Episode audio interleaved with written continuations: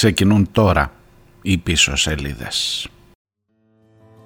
It all began when they took me from my home and put me on death row. A crime for which I'm totally innocent, you know. I began to warm and chill to objects and their feels. A ragged cup, a twisted mop, the face of Jesus in my suit. Those sinister dinner deals, the meal trolley's wicked wheels, a hook bone rising from my food, and all things either good or ungood. And the mercy seat is waiting, and I think my head is burning, and in a way I'm yearning to be done with all this weighing of the truth. An eye for an eye and a tooth for a tooth, and anyway I told the truth, and I'm not afraid to die. Γεια σας, καλημέρα, καλώς ήρθατε. Τρίτη, 7 ο Νοέμβριος και προχωράμε. Σήμερα η συζήτηση, εκτός βεβαίως, από όσα βλέπουμε ε, στην Γάζα πάντα θα είναι το θέμα. Ακόμα και, αν, ακόμα και τις μέρες που δεν θα ακούτε πολύ για την γενοκτονία, θα ξέρετε ότι είναι εκεί. Ότι ακόμα και αν αποσπάσει την προσοχή μας κάτι άλλο, όπως μπορεί σήμερα να συμβεί για λίγο, ε, θα ξέρετε ότι είναι εκεί. Θα ξέρετε ότι μετρούν 4.104 και γράφει ακόμα. Still counting που λένε και στα άπτες στα ε, αγγλικά μας και γενικώς η υπόθεση της Γάζας θα είναι εδώ, δίπλα. Σήμερα μπορεί να μας απασχολήσει και λίγο παραπάνω το ζήτημα της αριστεράς. Όχι ο Κασελάκης. Με αφορμή... Είδατε δεν έχετε παράπονο, πρέπει να μου το πιστώσετε αυτό. Ότι έχω τόσες μέρες να πω. Ούτε και σήμερα θα πούμε για τον Κασελάκη αυτόν καθ' αυτόν, αλλά κυρίως για την αναζήτηση στην πέραν του Κασελάκη, μ, μεγάλη χάρη του, στην πέραν του ΣΥΡΙΖΑ ή στην τέος ΣΥΡΙΖΑ, ε, ε, αυτό, αυτό βγάζει αρχικά τσίριζα, τέος ΣΥΡΙΖΑ, ε, ή, ή εν πάση περιπτώσει σε μια αριστερά που ψάχνετε, που θέλει να λέγεται οικολογική, ριζοσπαστική, ουμανιστική, πείτε όπως θέλετε, αλλά κυρίως παλεύει να κρατήσει υπερήφανα ευκλήδη αυτό το αριστερά.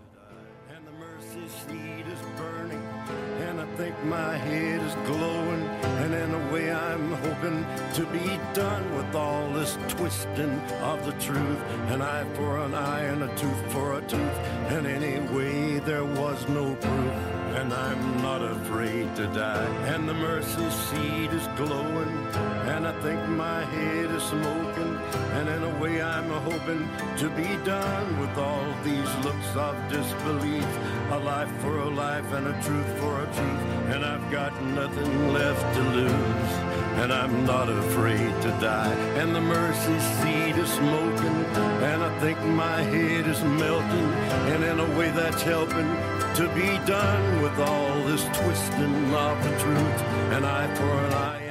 Ακούτε πίσω σελίδες, είμαι ο Μάριος Διονέλης, πίσω σελίδες.gr το site της εκπομπής. Και εκτός από την αναζήτηση θέλω να μιλήσω σήμερα με έναν από τους ανθρώπους που βρέθηκαν στο πάνελ χθες, όχι με τον Τζακαλώτο, όχι με τον Τζακαλώτο. Από τους ανθρώπους όμως που βρέθηκαν στο πάνελ της χθεσινής εκδήλωσης, στο Τριανόν, ε, στην ε, συνάντηση αυτή η οποία ε, διοργανώθηκε από την εφημερίδα Εποχή και η οποία ε, πήρε και καλώς πήρε και δικαίως και από ό,τι φαίνεται εκ του αποτελέσματος ήταν και ο στόχος αυτός πήρε την διάσταση μιας εκδήλωσης, μιας πρώτης ε, δημόσιας ανοιχτής τοποθέτησης των διαφωνούντων με τον ε, Κασελάκη σε μια πιο οργανωμένη βάση και όχι σε τηλεπαράθυρα και όχι σε αψιμαχίες. Βεβαίως η φράση «δεν μπορώ, δύσκολα θα είμαστε ξανά υπερήφανοι για αυτό το κόμμα» ε, είναι χοντρή, είναι, δεν το λες και λίγο πράγμα, αλλά ξέρετε έχουν ακουστεί τόσες χοντράδες τις τελευταίες ημέρες που άρχισε πια να μην σου κάνει αίσθηση ε, οτιδήποτε από εκεί.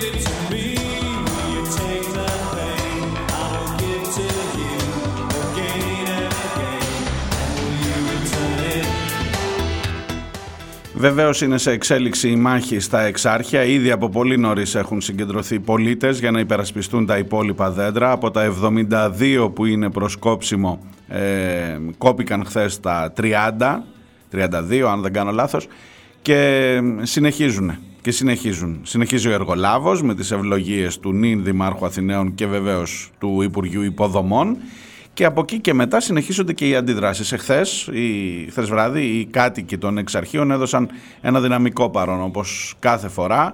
Ξανά ένταση, ξανά χημικά, ξανά δακρυγόνα, ξανά η υπεράσπιση, ο αγώνας για την υπεράσπιση του δημόσιου χώρου απέναντι σε μια λογική που λέει ότι ε, είμαστε εξουσία, αποφασίσαμε συγκεκριμένα πράγματα και θα γίνουν αυτά άσχετα από την θέληση των κατοίκων της περιοχής. Και μια κοντρίτσα στο ενδιάμεσο, έτσι για να έχουμε να πορευόμαστε, ο νέος δήμαρχος, ο κύριος Δούκας, θα αναλάβει, δεν είναι ακόμα, θα αναλάβει 1η Γενάρη και περίπου καταλαβαίνει και αυτός ότι προσπαθεί η κυβέρνηση να τον φέρει πρώτα τελεσμένου. Δήλωσε, δήλωσε ανοιχτά, ξεκάθαρα, ότι διαφωνεί με την κοπή των δέντρων.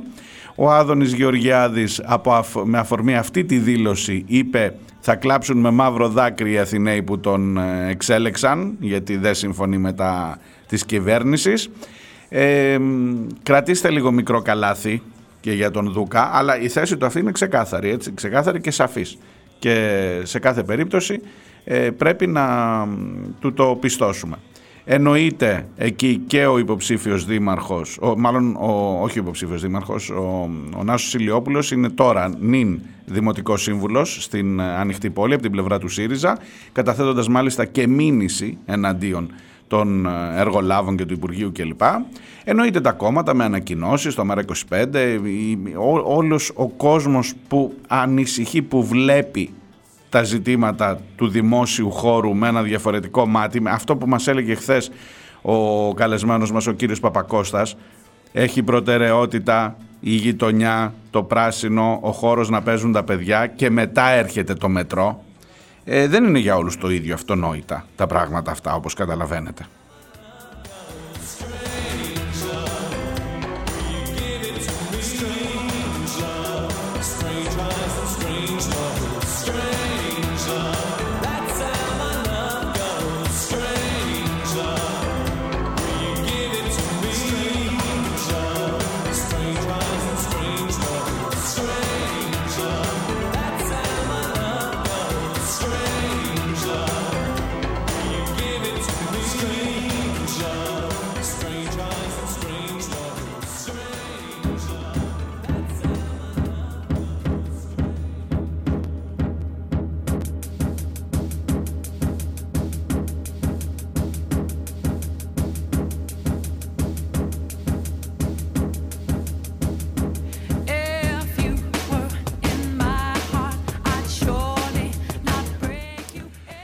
Σιμίτης γιατί εμφανίστηκε ξανά, εγώ δεν έχω καταλάβει, να σας πω την αλήθεια. Τον βλέπω ξανά σαν να βλέπω φάντασμα. Ξαφνικά τσουκ πετάγεται ένα Σιμίτης. Εκεί που νόμιζες ότι τουλάχιστον με ένα μέρος του δεινοσαυρικού πολιτικού σκηνικού έχεις ξεμπερδέψει και ιδιαίτερο καλά το δεινόσαυρος είναι ο καλύτερος χαρακτηρισμός. Ιδιαίτερο εκείνου του πολιτικού σκηνικού που έχωσε τη χώρα για τα καλά μέσα στα, που, που έβαλε για τα καλά τη θηλιά στη χώρα ξαφνικά τσουπ να ήταν να χαιρετάει ξανά με τα χεράκια έτσι, είναι εκδήλωση προς τιμήν του. Γιατί, γιατί; Ε, αυτό το κάναν οι, του ευρύτερου Πασόκ.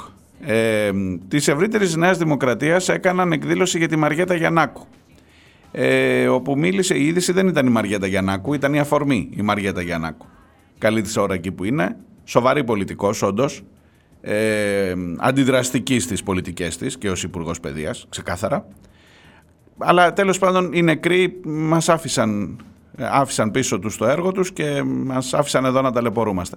Η, η, η ζωντανή ακόμα, ε, έχουμε τώρα τον Καραμαλή να αφήνει κάτι εχμούλες ξανά για τον ε, Μητσοτάκη, να παίζει ένα παιχνιδάκι λίγο, λίγο κρύο, λίγο ζέστη, λίγο, πώς το έλεγε, να σαλείψω ε, λάδι, να σε κάψω, πώς το λένε, να σε κάψω Κυριάκο, να σαλείψω λάδι μετά.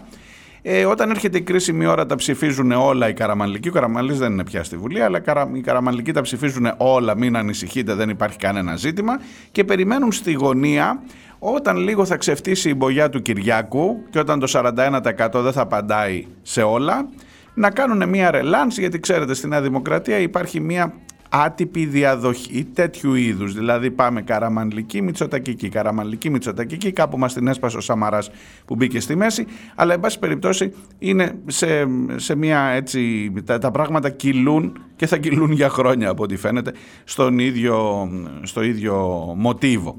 Ο άλλος ο, του Αχιλέως περιμένει, είναι βουλευτής, κάποια στιγμή θα τα ξεχάσετε και εντελώς τα τέμπη, μπορεί και να τον ξαναδείς ε, να, τον δεις, να τον δεις σε θέση υποψήφιου προέδρου. Δεν ξέρεις πώς πάνε τα πράγματα. Δουλεύει το σύστημα μια χαρά. Και έτσι είμαστε σε μια γενικότερη αναζήτηση. Η αριστερά, η ριζοσπαστική ψάχνει να δει τι θα κάνει και αν θα είναι υπερήφανη. Υπάρχει και η επιστολή των 51 ανένταχτων αριστερών που λένε ότι εδώ χρειάζεται να βρούμε ένα κοινό βηματισμό. Άλλοι αυτοί, όχι του τσακαλώτου. Αυτοί είναι, έχουν φύγει χρόνια από το ΣΥΡΙΖΑ και ανησυχούν γενικώς για το που πάνε τα πράγματα. Ο Τσακαλώτος θα σας τα πω και παρακάτω. Θα μιλήσουμε και με, εκ των, με έναν εκ των συμμετεχόντων στο πάνελ της εκδήλωσης. Σας το κρατώ λίγο για έκπληξη για πιο μετά. Και ε, η δεξιά, η πασοκοδεξιά, εντάξει και ο Σιμίτης δεξιά είναι τώρα, μην, το, μην κοροϊδευόμαστε, ε, ψάχνει και αυτή λίγο τα σύμβολά της, τους ε, ανθρώπους που άλλος είναι στο όνομα, άλλοι μιλάνε στο όνομα του Σιμίτη, άλλοι μιλάνε στο όνομα των Καραμανλικών και είμαστε λίγο σε μια αναζήτηση να δούμε πού θα μας βγάλει όλο αυτό. Εντάξει.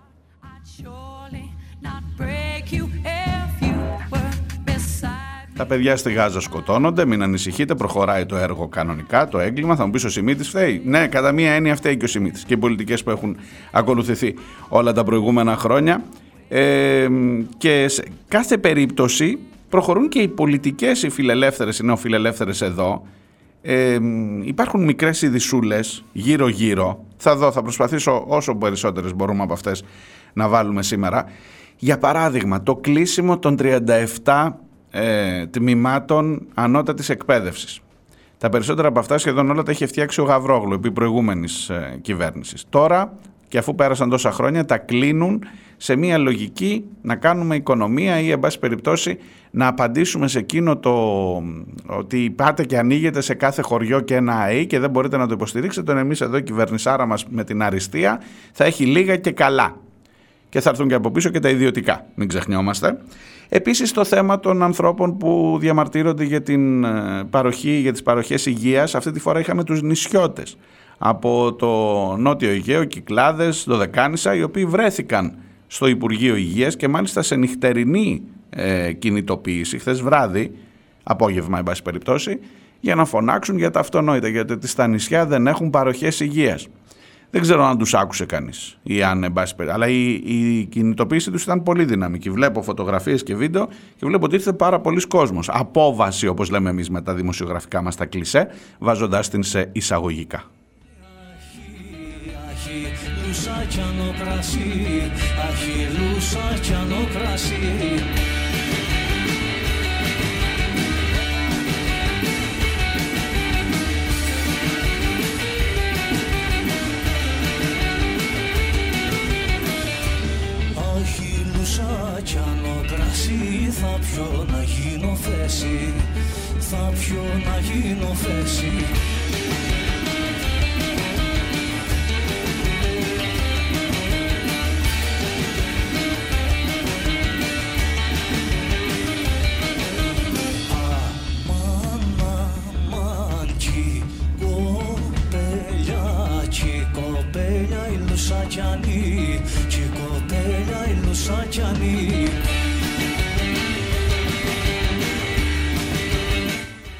Για το streaming από το Κρέτα Pods και τα Κρέτα News αν ακούτε παίζει, παίζει τώρα. Μια, θέλει μια κλωτσιά και αυτό να ξεκινήσει το πρωί ξέρετε, καταλαβαίνετε. Στα χέρια μου να πέσει Στα χέρια μου να πέσει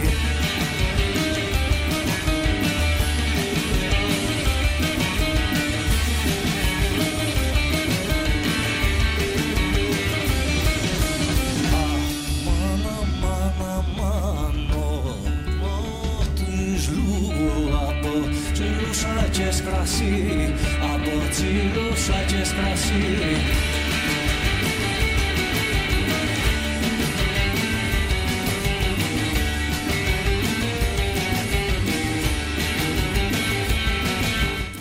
Σας έλεγα για τα εξάρχεια, έρχονται οι ειδήσεις. Ε, περίπου έτσι πολεμικό κλίμα, ε, προσαγωγές ήδη, νωρίς νωρίς. Είναι άνθρωποι οι οποίοι βρέθηκαν, έμειναν και όλη τη νύχτα σχεδόν, από πάρα πολύ, από τα ξημερώματα πήγαν εκεί για να προστατέψουν τα υπόλοιπα δέντρα μέσα, μέσα. Ε, γιατί, γιατί έτσι, γιατί έτσι, τι θέλεις τώρα, μέσα. Και συνεχίζεται η μάχη στα εξάρχεια στην καρδιά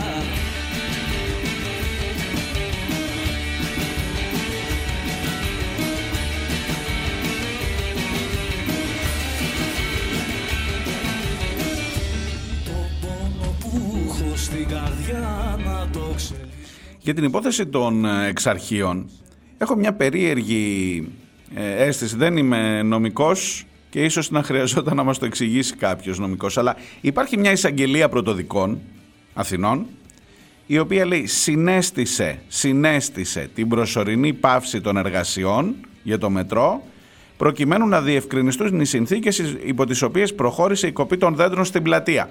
Ωστόσο στην ίδια φράση παντού όπου το διαβάζω λέει ότι η εισαγγελική αυτή σύσταση δεν δεσμεύει τα συνεργεία και τον εργολάβο. Τι σου εισαγγελική... Θα μου πεις έχεις πολλές απορίες πρωί πρωί. Τι σου εισαγγελική σύσταση, εισαγγελική παρέμβαση είναι αυτή που δεν δεσμεύει τους ε, εργολάβους, δηλαδή έρχεται εισαγγελέ... ο εισαγγελέας, παιδί μου, μια εισαγγελέας, ένας εισαγγελέας είπε εγώ θα πρότεινα να το σταματήσουμε, να δούμε τι γίνεται εκεί, γιατί υπάρχουν αντιδράσεις. Αλλά δεν δεσμεύονται τα συνεργεία. Εντάξει, μωρέ, έχεις έναν εισαγγελέα να λέει, δεν βαριέσαι. Δεν, αυτό. Σας θυμίζω μία άλλη περίπτωση όπου η εισαγγελέα του Αρίου Πάγου αυτή τη φορά, όταν ο κύριος Ράμος χτύπαγε την πόρτα της Κοσμοτέ και της Vodafone για να δει ε, αν έχουν παρακολουθηθεί συγκεκριμένοι πολίτες και δημοσιογράφοι μεταξύ αυτών ε, και άλλοι από, τις, ε, από τα λογισμικά, τα περίεργα, τότε ο εισαγγελέας του Αρίου Πάγου και αυτός έτσι μια σύσταση έκανε, μια γνωμοδότηση ότι μάλλον δεν μπορεί ο κύριος Ράμος που είναι η ανεξάρτητη αρχή να πάει. Θα μου πεις τώρα συγκρίνεις τα δέντρα με τις υποκλοπές κλπ. Όμως συγκρίνω τη λειτουργία της δικαιοσύνης. Μισό λεπτό, μην με αποπάρετε. Εκείνη όμως τη γνωμοδότηση που ήταν λίγο σαν συστασούλα τελικά δέσμευε και δεν τα πήρε τα στοιχεία. Δεν, δεν, δεν μάθαμε τουλάχιστον παρακάτω τι έγινε σε αυτή την υπόθεση και ο κύριος Ράμος τελικά ε, βρέθηκε εκτεθειμένος από τον προϊστάμενό του. Εδώ δεν έχεις ράμο αρχή διασφάλισης και εισαγγελέα Ριου Πάγου. Έχεις τα συνεργεία, δεν τα υποτιμώ τα συνεργεία, τίμια δουλειά, τίμια δουλειά. Όταν κόβεις τα δέντρα στα εξάρχεια, είσαι εντάξει με αυτό. Λες, εγώ το μεροκάματο μου ήρθα να κάνω. Εν πάση περιπτώσει, δεν φταίει ο εργάτης. Ο εργάτης είναι ο τελευταίος που φταίει. Ε, και έχεις και έναν εισαγγελέα. Και λέει, Έλα, μωρέ, του εισαγγελέα τώρα η γνώμη δεν δεσμεύει το συνεργείο. Εντάξει, κρίνετε κι εσείς. Τι να πω, μην τα λέω κι εγώ όλα μόνος μου.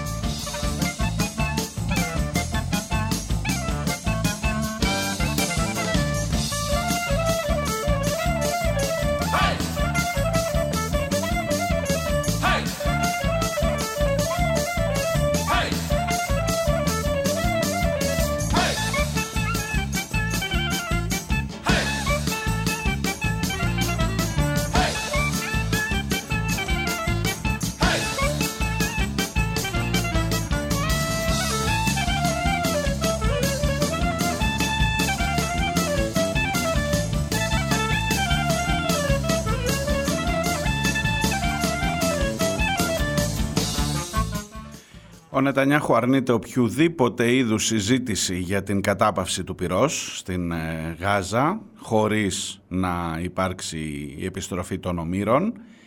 Η πλευρά της Χαμάς λέει το αυτονόητο ότι οι όμοιροι ανταλλάσσονται με όμοιρους, διότι κρατά το Παλαιστινιακό, το Ισραηλινό κράτος κρατά Παλαιστίνιους φυλακισμένους και στην ουσία αυτό μπαίνει πάνω στο τραπέζι.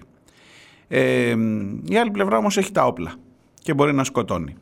Και μπορεί οι νεκροί να έχουν ξεπεράσει πια τις 10.000, μπορεί τα νεκρά παιδιά να έχουν ξεπεράσει τις 4.000, αλλά θα συνεχίσει όσο μπορεί και όσο τις επιτρέπουν κυβερνήσεις της δύσης να το κάνει μεταξύ αυτών και η δική μας. I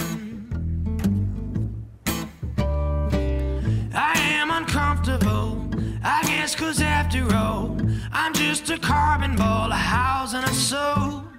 Just getting by, getting pretty good at sin.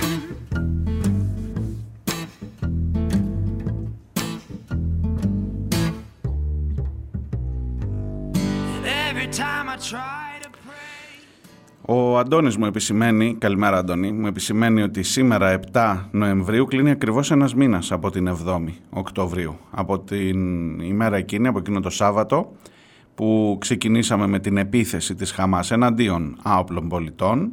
Σας θυμίζω ότι τα θύματα εκείνης της επίθεσης ήταν 1400 και δεν ήταν μόνο στρατιωτικοί στόχοι, ήταν και πολίτες.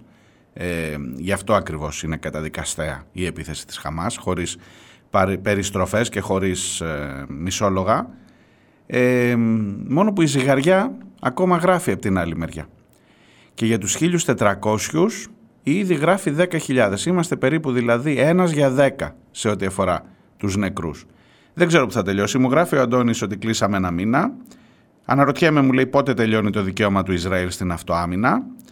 Ε, βρήκα όμως λέει την απάντηση στο ερώτημα βάσει λοιπόν άρθρου παραθύρου του διεθνούς δικαίου το δικαίωμα της αυτοάμυνας πάβει να ισχύει όταν εξαλειφθούν οι λόγοι για τους οποίους ο απειλούμενος νιώθει ανασφαλής. Δηλαδή, τι δηλαδή, όποτε γουστάρει το Ισραήλ. Αυτό δεν είναι παράθυρο μου γράφει νόμιμο, είναι μπουκά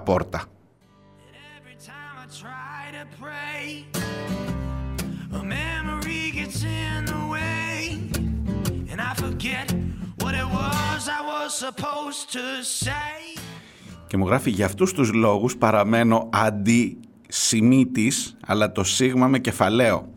Με αυτή την έννοια, με αυτή την έννοια δηλώνω σταθερά, φανερά, φανατικά, φανατικά αντισημίτης αλλά με κεφαλαίο το σίγμα. Ε, Αντώνη, μαζί σου. Για το άλλο, για το αν θέλουν να μας ονοματίσουν όσους καταγγέλνουμε τη σφαγή αντισημίτες, άστο, άστο στην άκρη. Ε, νομίζω έχει χάσει πια, τα έλεγε και η Λαμπρινή Θωμά εχθές, έχει χάσει πάρα πολλά, έχει χάσει το δικαίωμα αυτό το Ισραήλ, έχει φύγει από την κουβέντα με τόσα εκατομμύρια ανθρώπων στους δρόμους, αν όλοι αυτοί είναι αντισημίτες, αν όλοι αυτοί θέλουν ένα ολοκαύτωμα των Εβραίων, αυτό σημαίνει, αυτό, αυτό προσπαθεί να υπονοήσει ότι σε λίγο θα μας πούν και ναζιστές επειδή υπερασπιζόμαστε τα παιδιά στη Γάζα. Λοιπόν, αυτό άστο είναι πολύ πιο σοβαρό. Ας μείνω λίγο στο, στο γλαφυρό. Το αντισημίτης με κεφαλαίο, ναι, με τα χίλια μαζί σου εννοείται. Από τις χειρότερες περιόδους που πέρασε αυτή η χώρα. Χρηματιστήρια, ε, άσε, τι να πρωτοθυμηθείς, τι να πρωτοθυμηθείς, σκάνδαλα, τσοχατζόπουλους, άστα, ο Σιμίτης δεν καταλάβαινε τίποτα. Διάλειμμα και έρχομαι.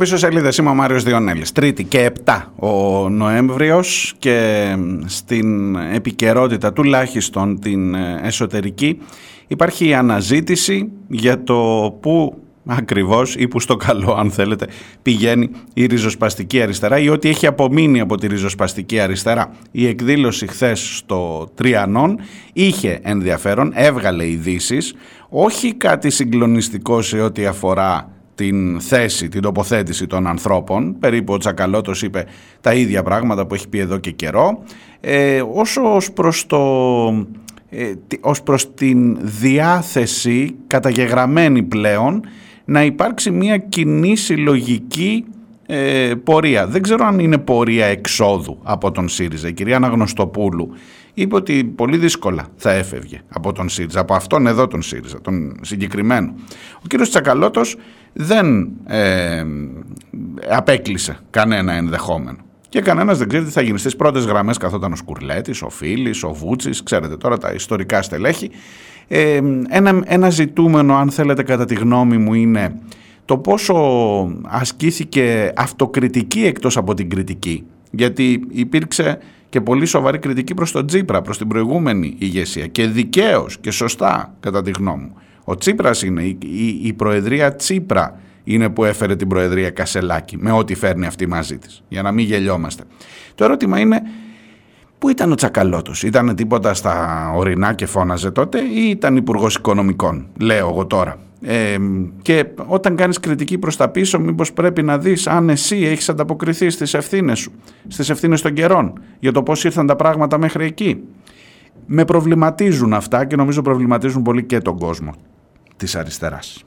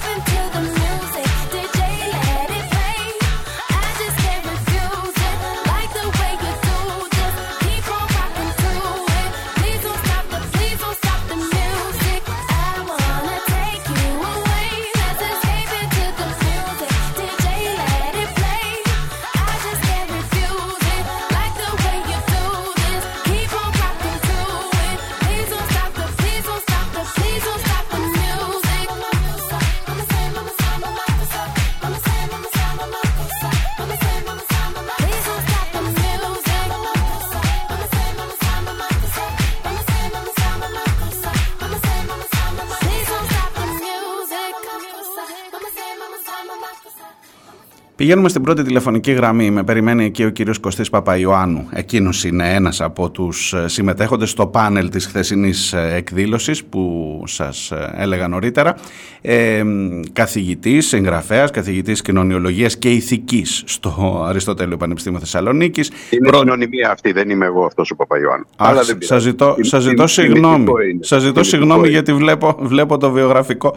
Ε, ναι. Πάντως είστε ο πρώην πρόεδρος της Εθνικής Επιτροπής για τα δικαιώματα του ανθρώπου, πρώην γραμματέας για τα θέματα δικαιωμάτων ναι, ναι, ναι. στην κυβέρνηση του ΣΥΡΙΖΑ και τέλος πάντων ε, σας καλημερίζω, συγγνώμη για το λάθος. Καλημέρα, δεν πειράζει, το ξέρω ότι κυκλοφορεί ένα βιογραφικό που αναμειγνύει δύο προσώπων τα στοιχεία, οπότε. Σας ζητώ συγγνώμη. συγγνώμη. Λοιπόν, ε, η ουσία όμως είναι ότι στην χθεσινή ε, εκδήλωση ήσασταν εσείς και είπατε και πολύ σημαντικά πράγματα. Και θέλω καταρχάς, ξεκινώντας με την αίσθησή σας για την εκδήλωση αυτή, για το, για το επίδικο της εκδήλωσης αυτή για το πού πηγαίνει, πού βαδίζει αυτή τη στιγμή ο χώρος της ριζοσπαστικής αριστεράς σε αυτό το πλαίσιο με αυτές τις εξελίξεις. Κοιτάξτε, καταρχήν, σε επίπεδο πρακτικό, διοργανωτικό, ξέρω ότι οι διοργανωτές της εκδήλωσης, η εφημερίδα εποχή, ήταν ιδιαίτερα ευχαριστημένοι, διότι ήταν πάρα πολύ μεγάλη συμμετοχή του κόσμου, τόσο στην, ε, στην αίθουσα του, του κινηματογράφου Τριανών, όσο και ε, διαδικτυακά. Ξέρω ότι ήταν αρκετές δεκάδες χιλιάδες οι άνθρωποι που παρακολούθησαν την εκδήλωση. Με την έννοια αυτή, ε, ήταν μια εκδήλωση που ενδιέφερε το, το κοινο Έτσι. Δεύτερο, σε ό,τι αφορά στο, στα επίδικα που λέτε, για μένα είναι δύο. Είναι σε δύο επίπεδα. Το ένα είναι προφανώς αυτό που έχει και το πιο πολύ ειδησιογραφικό ενδιαφέρον και αφορά σε μια ε, κινητικότητα και συσχετισμούς εσωκομματικούς ε, στον, ε, στο ΣΥΡΙΖΑ Ε, το δεύτερο που νομίζω ότι έχει, για μένα έχει περισσότερο ενδιαφέρον και ε, εκεί εστιάζω και εγώ την προσοχή μου και εξάλλου και γι' αυτό νομίζω πως προσκλήθηκα να είμαι ένας από τους ομιλητές διότι δεν έχω έτσι, την αυστηρή κομματική ένταξη Ναι, στο προφανώς. ΣΥΡΙΖΑ. Ε, είναι ευρύτερα αυτός ο χώρος που, που ιστορικά αυτοπροσδιορίζεται, αυτοπροσδιορίζεται στην αρχή ως ανανεωτική και στη συνέχεια ως ριζοσπαστική αριστερά με τις ε, αντινομίες του και, τις, και την πολυχρωμία του ας πούμε και την ιστορική του συνεισφορά ε, εάν έχει και ποιο ρόλο έχει στην τρέχουσα συγκυρία που είναι μια συγκυρία πολύ ε, έντονης και μακροχρόνιας και σχεδόν απόλυτης ε, δεξιάς ηγεμονίας. Μμμ. Με όλο το Ε, πολιτικό σκηνικό και το κοινωνικό γίγνεσθε θα σας έλεγα να, να, να στρέφετε προς τα δεξιά. Τα έχετε πει και Ακριβώς. εσείς παλιότερα. Αυτά τα είπατε και Ακριβώς. χθες εξάλλου. Ακριβώς. Οπότε με την έννοια αυτή ε, η συζήτηση και η χτεσινή αλλά και η ευρύτερη δια- διαρκή συζήτηση γύρω από αυτό το θέμα έχει νόημα. Ε, έχει νόημα γιατί μία σειρά από ζητήματα ε, και ζητήματα δικαιωμάτων και ζητήματα κοινωνικής δικαιοσύνης, ε, μείωσης των, ε, των ε, ε, διακρίσεων και της ανισότητας είναι θέματα που προνομιακά τίθενται ε, από το χώρο της αριστεράς, της ριζοσπαστικής αριστεράς στην Ελλάδα και σε όσες χώρες υπάρχει κάτι αντίστοιχο ή υπήρχε περισσότερο στο παρελθόν από το χώρο της ριζοσπαστικής αριστεράς στην Ευρώπη. Μμμ. Κύριε Παπαϊωάννου, όμως επειδή ήταν ο ΣΥΡΙΖΑ το αντικείμενο της κουβέντας ή, ή μάλλον ήταν το κατά πόσο σε θέματα σαν και αυτά που θέτεται μπορεί ο σημερινός ΣΥΡΙΖΑ να ανταποκριθεί, μπορεί να επιτελέσει το ρόλο ενός αριστερού ριζοσπαστικού κόμματος. Ε, πήρατε την αίσθηση, δεν θέλω μόνο την δική σας άποψη, τη θέλω φυσικά, αλλά πήρατε και την αίσθηση ότι υπάρχει πλέον καμία σύνδεση των ανθρώπων αυτών; Γιατί άκουσα τον κύριο Τσακαλώτο να λέει ότι δεν μπορούμε να ξανακάνουμε περήφανους τους ανθρώπους με αυτό το συγκεκριμένο κόμμα, με το έτσι όπως πήγαν τα πράγματα. Διαβάζω τη δική σας την τοποθέτηση που λέτε ότι ψηφίστηκε το ανήκουστο Προφανώς φωτογραφίζοντας τον κύριο Κασελάκη, για να είμαστε ειλικρινείς. Ναι, Έχει και ο ΣΥΡΙΖΑ αυτή τη Η στιγμή τη φράση δύναμη. όμως συμπληρωνόταν από το, για το γεγονός ότι ψηφίστηκε το ανήκουστο σημαίνει ότι προφανώς έχει κάποιο πρόβλημα και το ακουσμένο. με την Ναι. έννοια ότι, ότι αυτή είναι μια συζήτηση ε, η οποία προϋποθέτει από όλες τις πλευρές ε, αναστοχασμό και, και αυτοκριτική αλλά σε κάθε περίπτωση ε, ε, είναι ένα θέμα ε, το γεγονός ότι για μένα το μείζον ας πούμε έχοντας παρακολουθήσει είτε, είτε έχοντας διαβάσει είτε έχοντας παρακολουθήσει ε, την, την κινητικότητα σε αυτό το χώρο. Η αριστερά είναι ένας χώρος που φιλοξενεί τέτοιου τύπου κινητικότητα και φιλοξενεί εντός εισαγωγικών και διασπάσεις και αποχωρήσεις κτλ. Είναι ένα από τα γέννη της φαινόμενα. Ναι. Ε, έχω την αίσθηση ότι για αρκετές δεκαετίες που υπήρξαν τέτοιου τύπου διαιρέσεις ε, με πολύ έντονες πολιτικές διαφωνίες, με καταγγελίες κτλ. Υπήρχε ψυχική απόσταση, υπήρχε πολιτική απόφαση ανάμεσα σε αυτούς που φεύγανε και σε αυτούς που μένανε κάθε φορά. Έχω την εντύπωση, ε, αυτή είναι η δική μου ματιά, ότι, ότι πολιτισμική απόσταση τέτοια σαν αυτή που βλέπουμε τώρα δεν έχουμε ξαναδεί. ναι.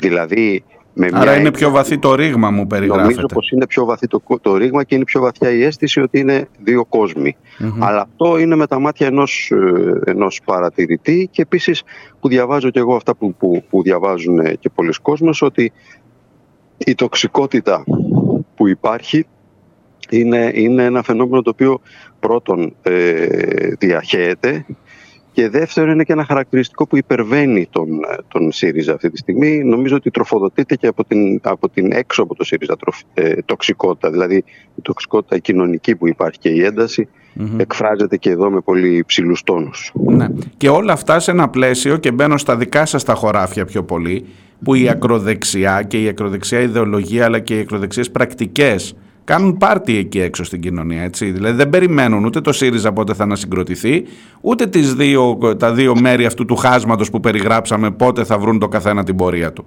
Έτσι είναι. Υπάρχει αυτό που, που, που λέτε ως κοινωνικό περιβάλλον που είναι πάρα πολύ... Ε, στρέφεται προς τα, προς τα ακροδεξιά. Υπάρχει α, μια, αυτό που ανέφερα εγώ ως δεξιά ηγεμονία. Σε τι συνίσταται. Συνίσταται σε μια ε, πανίσχυρη κυβερνητική πλειοψηφία που δεν αντιστοιχεί στην πραγματική δυναμική αυτής της κυβέρνησης, ενδεχομένως αντιστοιχεί και στη δυναμική της κυβέρνησης αλλά και στην απουσία δυναμικής από τη δημοκρατική αντιπολίτευση. Αλλά επίσης ε, έχουμε και ε, ε, απέναντι σε αυτή τη δεξιά κυβέρνηση έχουμε ακροδεξιά κοινωνική και κοινοβουλευτική αντιπολίτευση πολύ ισχυρή. Άρα ο κίνδυνος είναι να μπατάρει το σκάφος προς τα δεξιά mm Ε, χωρίς να υπάρχει, να υπάρχει αντίρροπη δύναμη που θα το, θα το, θα το κρατήσει ας πούμε, σε μια κεντρομόλα πορεία. Αυτός είναι ο φόβος και νομίζω πως ε, αυτό που συμβαίνει αυτή τη στιγμή στο ΣΥΡΙΖΑ προφανώς συνδέεται με, με αυτά τα πράγματα, με αυτές τις εξελίξεις. Δηλαδή η απουσία ενός ισχυρού ε, κοινοβουλευτικού αντιλόγου, μια, ενός αντιπολιτευτικού λόγου, ο οποίος να είναι συγκροτημένος, να μην, ε, να, να μην εστιάζει μόνο στην επικοινωνία και στην επικαιρότητα, αλλά να αρχίζει να συγκροτεί μια πρόταση, ε, είναι εμφανής. Εγώ στη δική μου τοποθέτηση ε, προσπάθησα να κοιτάξω λίγο προς τα μπροστά όσο είναι δυνατόν να δει κανείς και να, να, να, να, δω, να, δω, να, να συζητήσω, να τονίσω την ανάγκη να υπάρξει μια, καταρχήν μια επανοικιοποίηση από την αριστερά του όρου ασφάλεια. Η ασφάλεια έχει ε, συσχετιστεί αποκλειστικά με την... Την έχουμε, την έχουμε χαρίσει στη δεξιά. Με τη δεξιά και είναι η ασφάλεια με το πηλίκιο, είναι η ασφάλεια με το γκλόμπ μόνο, είναι μόνο η, αστυνομική έννοια της ασφάλειας που φυσικά χρειάζεται και αυτή, αλλά όταν βιώνουμε συνθήκες απόλυτης καθολικής απορρίθμισης σε όλα τα επίπεδα, κλιματικής απορρίθμισης, κοινωνικής απορρίθμισης, δημοκρατικής απορρίθμισης, διότι έχουμε μια τεράστια κρίση στους θεσμούς και στο κράτος δικαίου στη χώρα, ε, νομίζω πως το, το μεγάλο πρόταγμα είναι να, να ξαναπάρουμε στα χέρια μας την έννοια της ασφαλειας Και το είπα αυτές και λίγο προβοκατόρικα και προκλητικά, ξέροντας ότι η έννοια της ασφάλειας στον χώρο της κοινοβουλευτικής αριστεράς δεν ναι, ήταν δι, δι, έτσι, δημιουργεί, δημιουργεί κάποιες, ε, κάποια αντανακλαστικά. Και λέω ότι, ότι μια επιθετική τακτική που βάζει ατζέντα και προσπαθεί στην, στην ατζέντα η οποία τροφοδοτείται από, το, από τα μέσα ενημέρωσης και είναι ένα αντιχείο κυρίως της, ε, της ε, κοινοβουλευτικής πλειοψηφίας, πρέπει να προσπαθήσουμε σαν σφήνες να βάλουμε, ατζέντα, ε, να βάλουμε στην ατζέντα θέματα που μας ενδιαφέρουν. Και ανέφερα και με παραδείγματα ότι όποτε επιχειρήθηκε από την αριστερά με τρόπο σοβαρό και συγκροτημένο, όχι με πυροτεχνήματα, αλλά με, τρόπο, με, με επεξεργασμένες προτάσεις. Ανέφερα το ε, το ζήτημα της ηθαγένειας των παιδιών των μεταναστών. Ανέφερα την περίπτωση της Συμφωνίας των Πρεσπών που υπήρχε και κοινοβουλευτική πλειοψηφία. Ναι. Ε, εκεί ε, αναγκάστηκε ο αντίπαλος να παίξει άμυνα. Ε, και όταν δεν επιχειρήθηκε κάτι τέτοιο, και κακώς δεν επιχειρήθηκε όπως το ζήτημα των σχέσεων κράτους και εκκλησία, υπήρχε μία ήττα χωρίς καν να δοθεί το παιχνίδι. Ε, με την έννοια αυτή, ε, ε, εγώ θεωρώ ότι χρειάζεται, και αυτό υπερβαίνει το ΣΥΡΙΖΑ κατά πολύ, αλλά, το, αλλά δεν μπορεί παρά να περιλαμβάνει το κόμμα που θα υπάρχει, το σχήμα που θα υπάρχει πολιτικά σε αυτό το χώρο ανάμεσα στο ΚΚΕ και το ΠΑΣΟΚ, όποια θα είναι η μορφή του, η εκδοχή του, ο λόγος του κτλ. Δεν μπορεί παρά να το περιλαμβάνει ότι χρειάζεται να συγκροτηθεί μια ελάχιστη πρόταση η οποία να αφορά τους ανθρώπους που θα την ακούσουν και κυρίως να σας πω και κάτι ακόμα. Αφορά τους ανθρώπους που δεν τους ενδιαφέρει αυτή η συζήτηση για το ΣΥΡΙΖΑ. Που θα, που θα βιώσουν, που θα βιώσουν τα αποτελέσματα. Ε, νομίζω αυτό. Ναι, αλλά που δεν ήταν και στην αίθουσα χθες. Δηλαδή, κοίταζε mm. κανείς την αίθουσα, ήταν μια κατάμεστη αίθουσα, αλλά ο μέσος όρος ηλικίας ήταν πάρα πολύ υψηλός. Mm. Και αυτό είναι ένα φαινόμενο που φυσικά αφορά πρωτίστως την αριστερά, διότι η αριστερά παραδοσιακά είχε μια προνομιακή σχέση με τις μικρότερες ηλικίες, αλλά αυτό αφορά γενικότερα το δημοκρατικό σύστημα. Θυμίζω ότι ετοιμαζόμαστε να γιορτάσουμε τα 50 χρόνια μιας πολύ κουρασμένης δημοκρατίας που δεν, δεν ε, προσελκύει το ενδιαφέρον των ανθρώπων και πρέπει να τις δώσουμε ξανά κάποιους χυμούς, κάποιο νόημα. Οι άνθρωποι που ήταν στην αίθουσα, οι συνομιλητές σας στη χθεσινή εκδήλωση, διαπιστώσατε να κάνουν την αυτοκριτική τους; Γιατί είπατε για πάρα πολλά πράγματα, για θέματα που η αριστερά δεν στάθηκε όλο το προηγούμενο διάστημα, έτσι όπως τουλάχιστον θα περίμενε κανείς. Ε, οι άνθρωποι όμως που ήταν εκεί, η πρώτη σειρά ήταν γεμάτη πρώην υπουργούς, δεν χρειάζεται να αναφέρω ονόματα. Στο πάνελ ναι. ήταν ο κύριος Τσακαλώτος. Είδατε, αντιληφθήκατε ε, μια αίσθηση αυτοκριτικής, γιατί δεν ήρθαμε από το κενό στο σημερινό, στη σημερινή Έχετε κατάσταση. Δίκιο και επίσης αυτό δεν έγινε μια και έξω τη μια Κυριακή ή τη δεύτερη Κυριακή. Προφανώς. Άλλαξε χέρια η ηγεσία του κόμματος. Ε, είναι μια διαδικασία μακρά που εντάθηκε μετά το 2019 και το κόμμα έγινε και πιο ε, αρχηγοκεντρικό, Ναι. αλλά εγώ α- ακούω ότι υπάρχει και ακούω και αυτοκριτική από κάποια στελέχη. Εγώ χθες είπα ένα πράγμα που νομίζω ότι έχει ίσως ενδιαφέρον να το σκεφτεί κανείς, ότι υπάρχει μια παγίδα αυτή τη στιγμή για τον χώρο που αυτό προσδιορίζεται ως ριζοσπαστικό κομμάτι της αριστεράς. Με την ίδια περίπου διαδικασία και λογική που η προηγούμενη ηγετική ομάδα και η προηγούμενη ηγεσία του ΣΥΡΙΖΑ αρνείτο να δει την πραγματικότητα και απέδιδε κάθε είδους ε, ήττα ή αποτυχία να, να ακουστεί από την κοινωνία που τα απέδιδε, τα απέδιδε σε εξωγενείς παράγοντες, σε εξωτερικούς εχθρούς κτλ. Υπάρχει ο κίνδυνος πάλι με ένα αντίστοιχο σύνδρομο η συνομι- σημερινή ε, το ριζοσπασ- η ριζοσπαστική αριστερά, το ριζοσπαστικό κομμάτι του ΣΥΡΙΖΑ να αποδώσει τα πάντα στην προηγούμενη ηγεσία Ναι. ε, ή να κοιτάξει να, να, να, να προσεγγίσει το ζήτημα της εκλογής Κασελάκη με όρους μόνο οργανωτικούς και οργανωσιακούς. Δηλαδή πόσοι ψήφισαν, πώς ψήφισαν, γιατί Μμ. ψήφισαν τόσοι, ποια ήταν Αν η είχε το διαδικασία δικαίωμα να είναι υποψήφιος, Ακριβώς, τα όλο οποία αυτό. Ναι. Δεν είναι ελάσσονα θέματα, αλλά ε, δεν πρέπει να συσκοτήσουμε και το γεγονός ότι η εκλογή ενός προσώπου με αυτά τα χαρακτηριστικά και με αυτή τη διαδικασία ε, δείχνει και πολλά βαθύτερα ε, συμ- συμπτώματα ας πούμε και, και αιτίες αυτής της κατάστασης οι ο- τα οποία δεν μπορεί παρά να αφορούν τους πάντες που ήταν και λειτουργούσαν σε αυτό το κόμμα είτε με πράξεις τους πιο ενεργές είτε με παραλήψεις τους. Μάλιστα. Ξεκάθαρο αυτό που λέτε. Ε, τελευταία μου ερώτηση και σας αποδεσμεύω. Υπάρχει μια μεγάλη συζήτηση. Ξέρετε, αυτά τα ζητήματα που βάζετε κι εσείς μπορεί να έρθει ένας σημερινός... ε, Να ένα- προσθέσω και κάτι για να είμαι δίκαιος. Βεβαίως, βεβαίως. Αυτή η κριτική και η αυτοκριτική αφορά και τους ανθρώπους που ήταν και είναι εκτός ΣΥΡΙΖΑ. Θέλω να πω και τους ανθρώπους που ε, ακόμη και αν δεν έχουν μια δο- ο- οργανική σχέση με, την, με αυτό το κομματικό σχηματισμό, αλλά ανήκουν στην ευρύτερη αριστερά ε, και που προφανώς ε, μείζον πρόταγμα ήταν η απομάκρυνση μιας κυβέρνησης που θεωρούμε ότι δεν Μμμ. είναι θετική για τα συμφέροντα της, του, του, του ελληνικού λαού ε, μπορεί όλους μας ή αρκετούς να μας έκανε να είμαστε ανεκτικοί σε αυτά τα φαινόμενα στο ΣΥΡΙΖΑ. Ναι. Μόνο που ξέρετε, όταν πηγαίνει σε παραδείγματα, γιατί εγώ τουλάχιστον επιλέγω πάντα, αν πάρουμε ένα παράδειγμα για παρα... φράχτης στον Εύρο. Ή θα είσαι υπέρ του φράχτη, ή θα είσαι κατά του φράχτη. Δεν μπορεί να είσαι και τα δύο. Συμφωνείτε καταρχάς με αυτή την, την εκτίμηση; Συμφώνω φυσικά.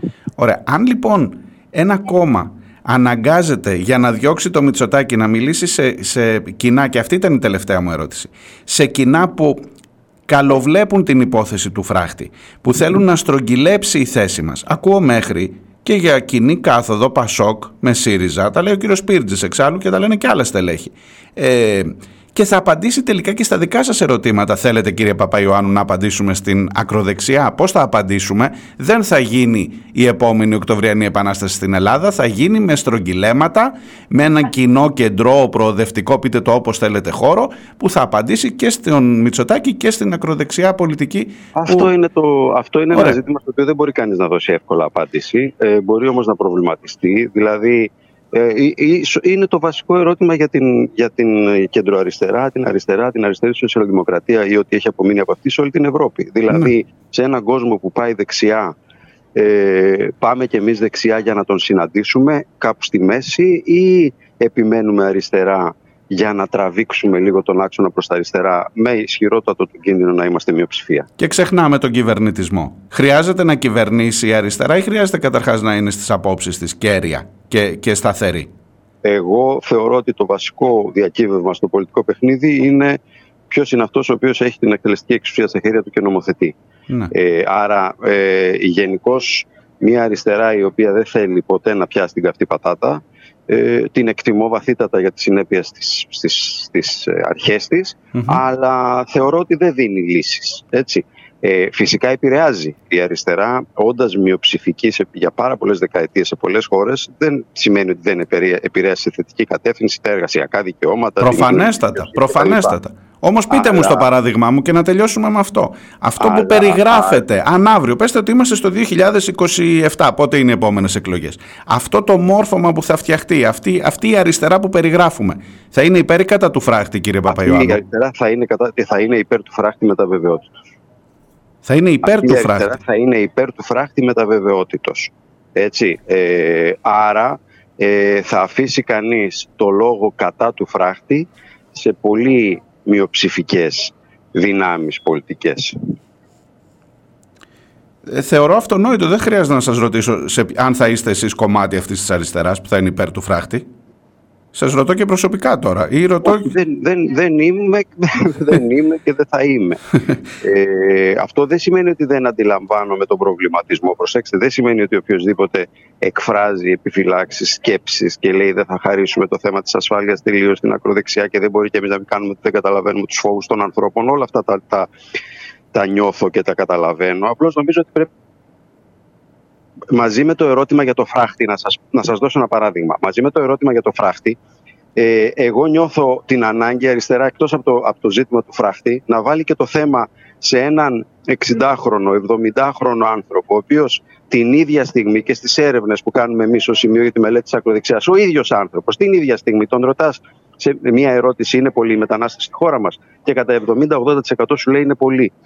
Και mm. πέντε ερωτήσεις παρακάτω ο άνθρωπος αυτός εκφράζει την αγωνία του γιατί δεν έχει χέρια να, να μαζέψουν τα φρούτα στο χωράφι του. Μάλιστα.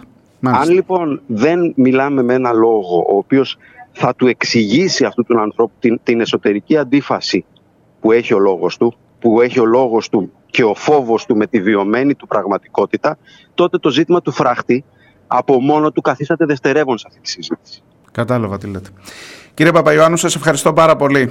Να είστε καλά. Καλή συνέχεια. Καλή σας μέρα. Ευχαριστώ.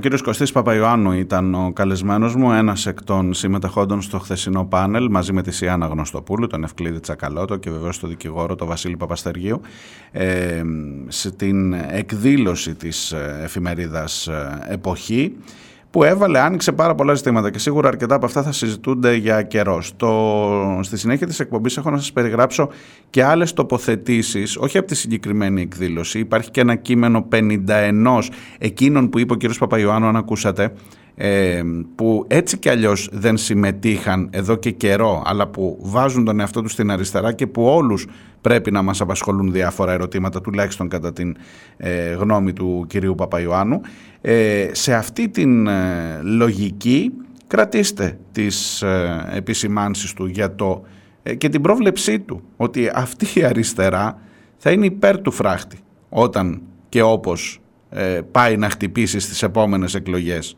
το Μητσοτάκι ή τον όποιο Μητσοτάκι ή όταν θα έχει ξανά το ερώτημα να φύγει ή να μείνει. Δυστυχώς θα είναι υπέρ. Βέβαια κρατήστε και την επισήμανση ότι ίσως πριν φτάσεις στο είμαι υπέρ κατά του φράχτη πρέπει να εξηγήσεις πολλά πράγματα στους πολίτες. Ποια αριστερά έχει αναλάβει να τα εξηγήσει αυτή τη στιγμή στους πολίτες τα πράγματα; Και πόσοι αυτοκριτικοί έκαναν και αυτοί που εχθές κούνησαν το δάχτυλο; Μεγάλα ερωτήματα βάζω, το ξέρω. Διάλειμμα και έρχομαι σε λιγάκι.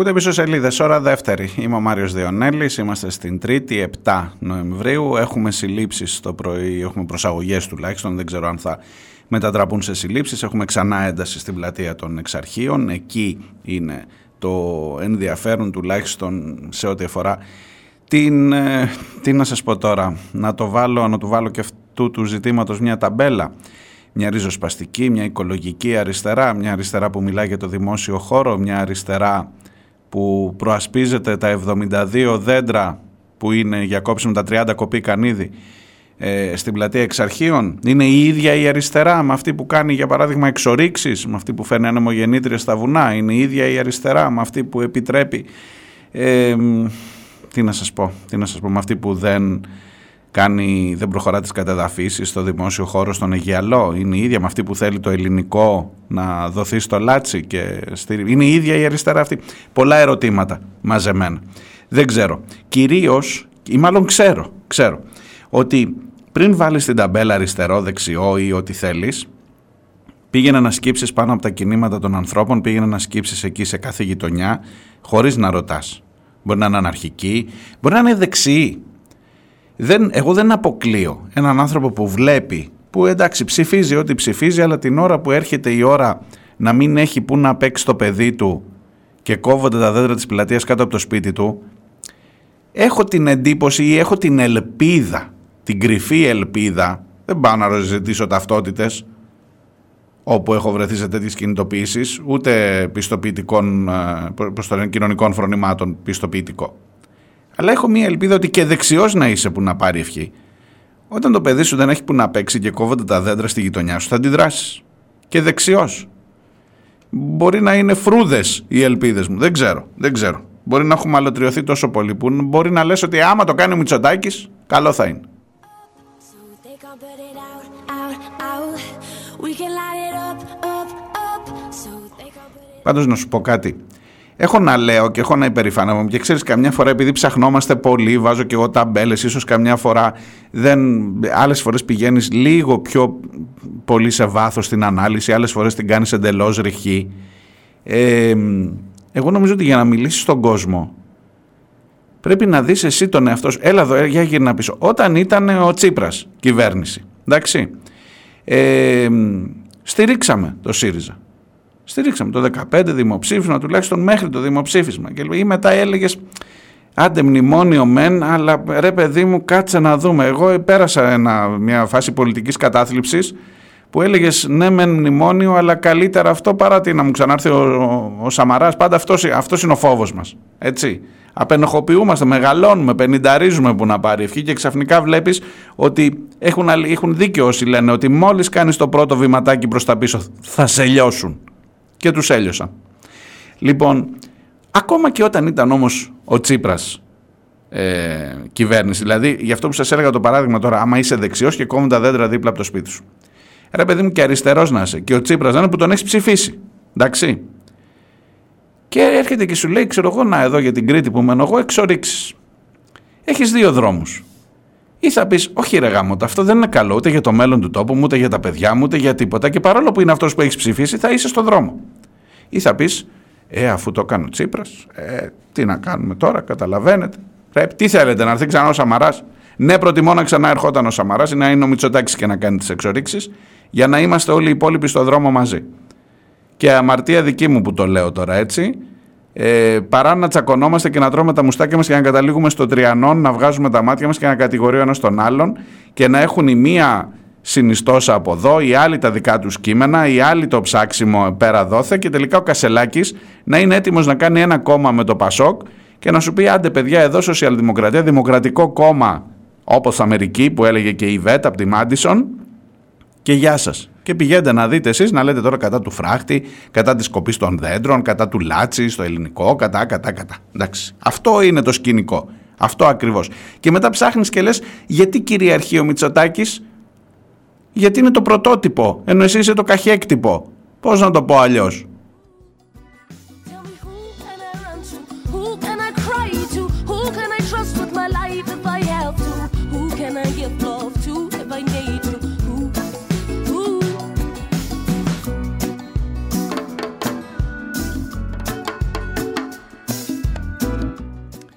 Καλημέρα στον Χαργκρίμ, στον Στέλιο, στην Εφελίνα, στον Μπερσέκερ, στο τσάτ. Εφελίνα, ο Παπαϊωάννου ένας άνθρωπος εγώ τον εκτιμώ. Νομίζω έχει δείξει στο παρελθόν ότι στα θέματα των δικαιωμάτων και η δουλειά που έχει κάνει είναι πάρα πολύ μεγάλη.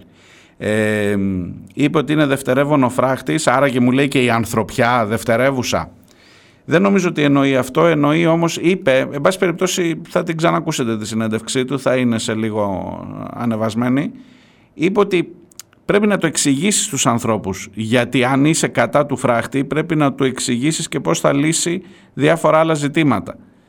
Την ώρα που λέει ότι είναι πολλοί οι μετανάστες στη χώρα, ένας 60-70, αλλά παρακάτω πέντε ερωτήσεις λέει ότι δεν έχω χέρια για να ε, πάνε στα χωράφια. Βέβαια και αυτό είναι αυτό που κατακρίναμε, θυμάστε, όταν ήταν ο Τσίπρας και πήγε στη Διεθνή Έκθεση πριν από δύο χρόνια, πέρυσι, πέρυσι, και είπε ότι πρέπει να πούμε στους ανθρώπους αυτούς ότι αν θέλετε να μείνετε εδώ, δεν θα ζείτε με επιδόματα, θα πάτε να δουλέψετε στα χωράφια.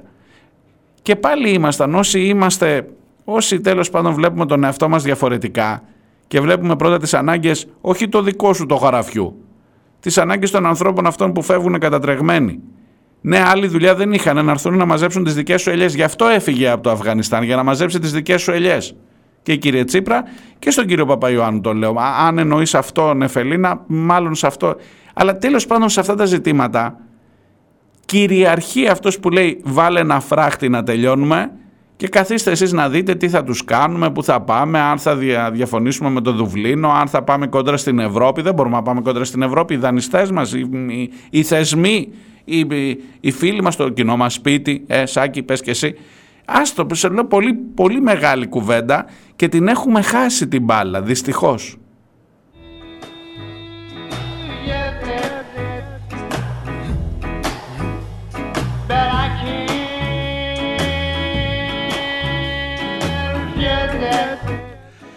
Ο Μπερσέκερ μου γράφει τώρα που λέτε για φράχτες, διαβάζω και τη συμφωνία Ράμα Μελώνη. Ο Έντι Ράμα από την Αλβανία με την ε, Μελώνη από την Ιταλία να κάνουν την Αλβανία σαν τη Λιβύη και την Τουρκία όσους άντρες πιάνουν στα Ιταλικά καράβια θα τους παίρνουν σε κέντρα κράτησης στην Αλβανία. Υπέροχα, υπέροχα.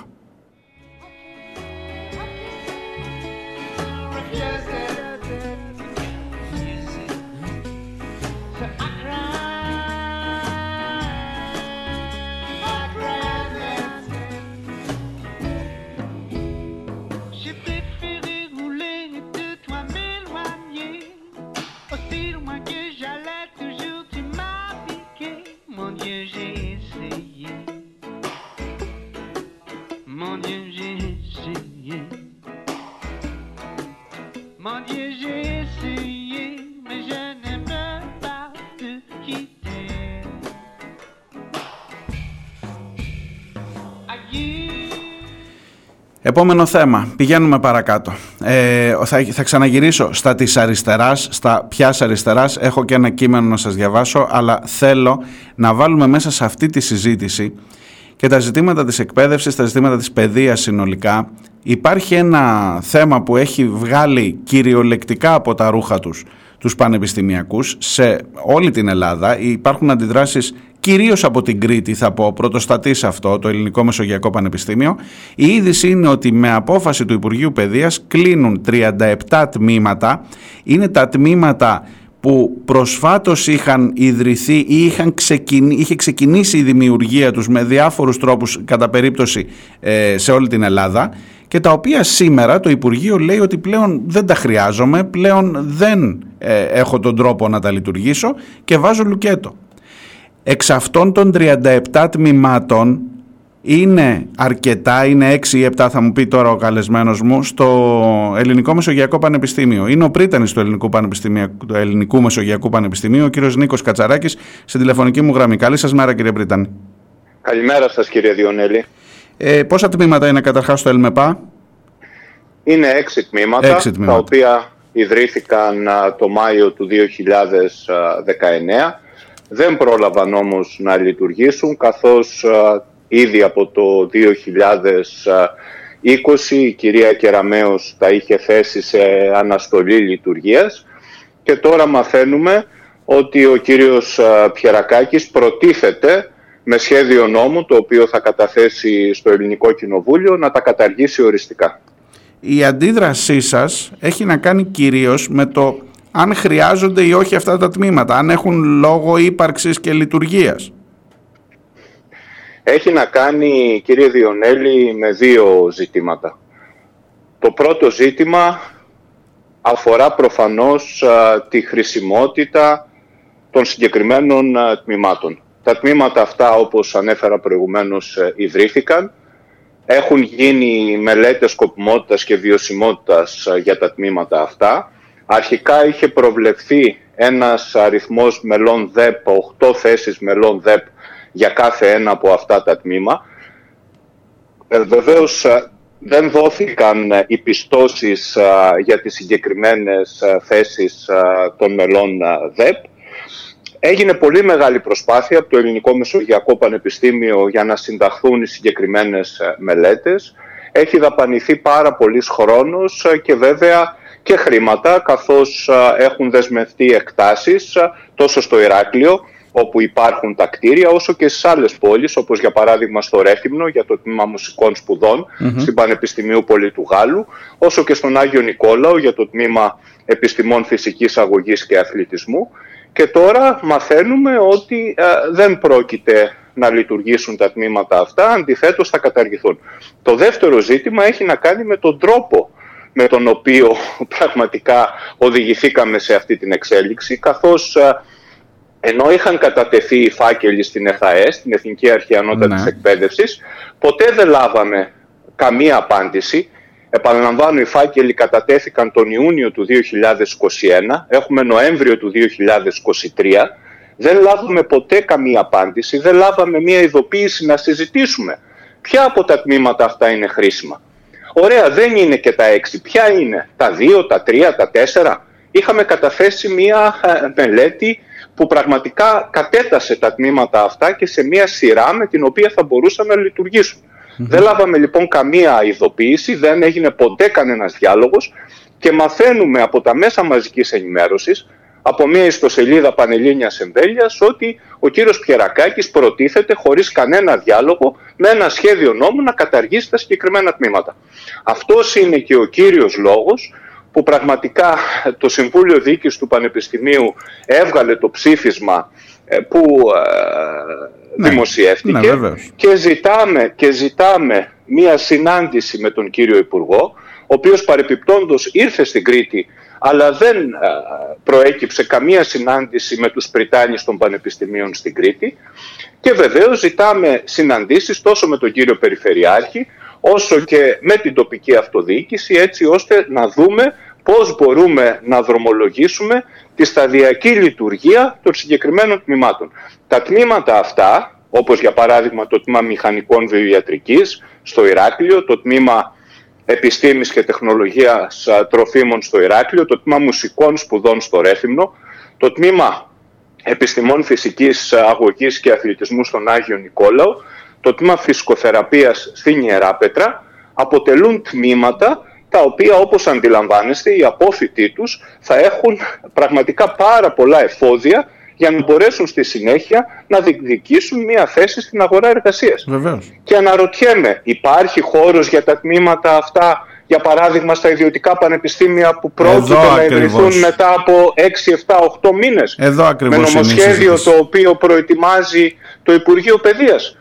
Εδώ Γιατί ακριβώς αυτός είναι... δεν υπάρχει στο δημόσιο πανεπιστήμιο; Εδώ ακριβώς είναι η συζήτηση κύριε Πρίτανη. Διότι εκεί θα ερχόμουν να σας ρωτήσω κάποια παιδιά που θα είχαν τη δυνατότητα να σπουδάσουν δωρεάν στο δημόσιο πανεπιστήμιο σε αυτά τα τμήματα μηχανική βιοιατρικής για παράδειγμα λέτε συγκεκριμένα πράγματα τα οποία τα χρειάζεται και η επιστήμη και τα χρειάζεται και ο λαός εν τέλει έτσι διότι υποτίθεται ότι σε μερικά ζητήματα πρέπει πλέον να πηγαίνουμε μπροστά και να δημιουργούμε νέους επιστήμονες αλλά τα ίδια ακριβώς θα αποκλειστούν, τα ίδια παιδιά θα αποκλειστούν από το δημόσιο πανεπιστήμιο όταν θα ανοίξουμε τα ιδιωτικά πανεπιστήμια. Αυτό είναι νομίζω το διακύβευμα και η ουσία της υπόθεσης αυτής.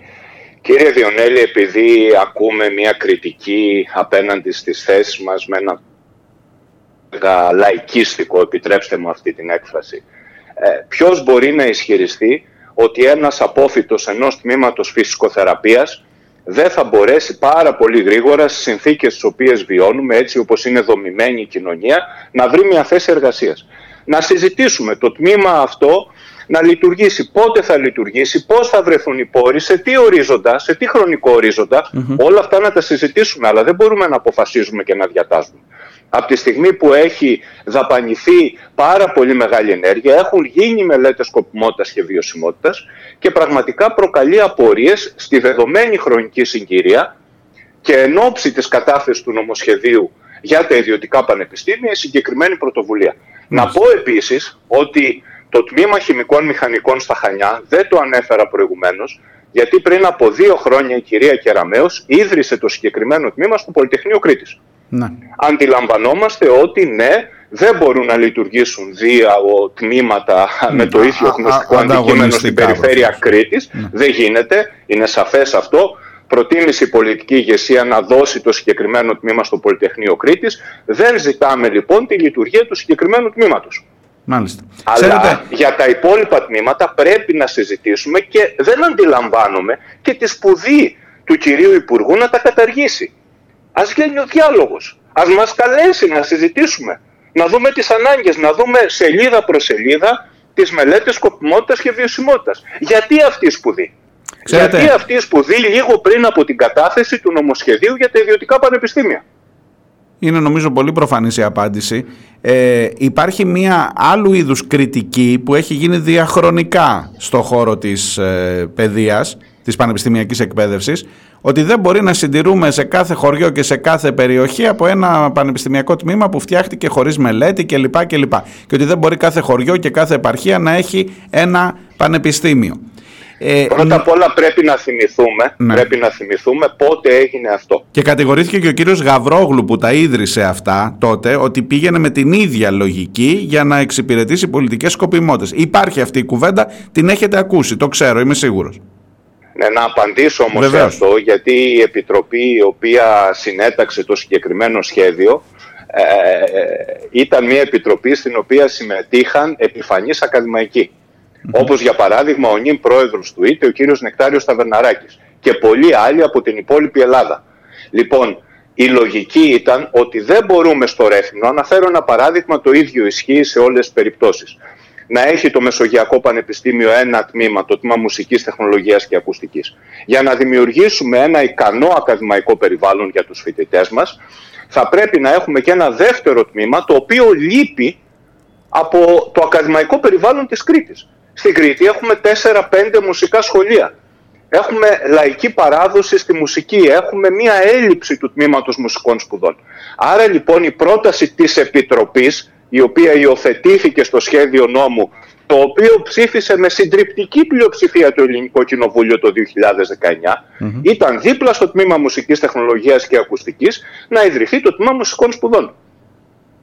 Μία απολύτως λογική πρόταση δεδομένου ότι στο Ρέθυμνο υπάρχουν οι εγκαταστάσεις, έχει παραχωρηθεί πλέον από το Δήμο Ρεθύμνης χώρος, εκτάσεις στην Πανεπιστημίου Πολιτουγάλου, έχουν γίνει χωροταξικές μελέτες για να ανεγερθεί ε, το νέο κτίριο της συγκεκριμένης σχολής και επίσης έχει κατατεθεί πρόταση στη Γενική Γραμματεία των ΣΔΙΤ για τη χρηματοδότηση του συγκεκριμένου έργου. Μάλιστα. Λοιπόν, όλα τα βήματα είναι δρομολογημένα. Επαναλαμβάνω, δεν μπορούμε μονοκονδυλιάς να διαγράφουμε όλη αυτή την προσπάθεια με έολα επιχειρήματα. Να συζητήσουμε, να δούμε ποια τμήματα μπορούν άμεσα να λειτουργήσουν. Μα αυτό το λέμε από το 2019 και έχουμε 2023. Να δούμε ποια τμήματα μπορούν να λειτουργήσουν άμεσα, σταδιακά. Βέβαια, για να υπάρξει δημόσια ανώτατη δωρεάν εκπαίδευση χρειάζονται πόροι. Ε, βέβαια. Χωρίς πόρους δεν μπορούμε να έχουμε δημόσια δωρεάν ανώτατη εκπαίδευση. Εάν θέλουμε να παραχωρήσουμε την ανώτατη εκπαίδευση στα ιδιωτικά πανεπιστήμια ή στα ιδιωτικά κολέγια και στα ΙΕΚ, είναι μια άλλη συζήτηση και είναι θέμα πολιτικής ε, πρωτοβουλίας. Είναι πολύ σαφές και πολύ σαφής και ο τρόπος που το λέτε και είναι πολύ σαφές ότι πηγαίνουμε προς τα εκεί.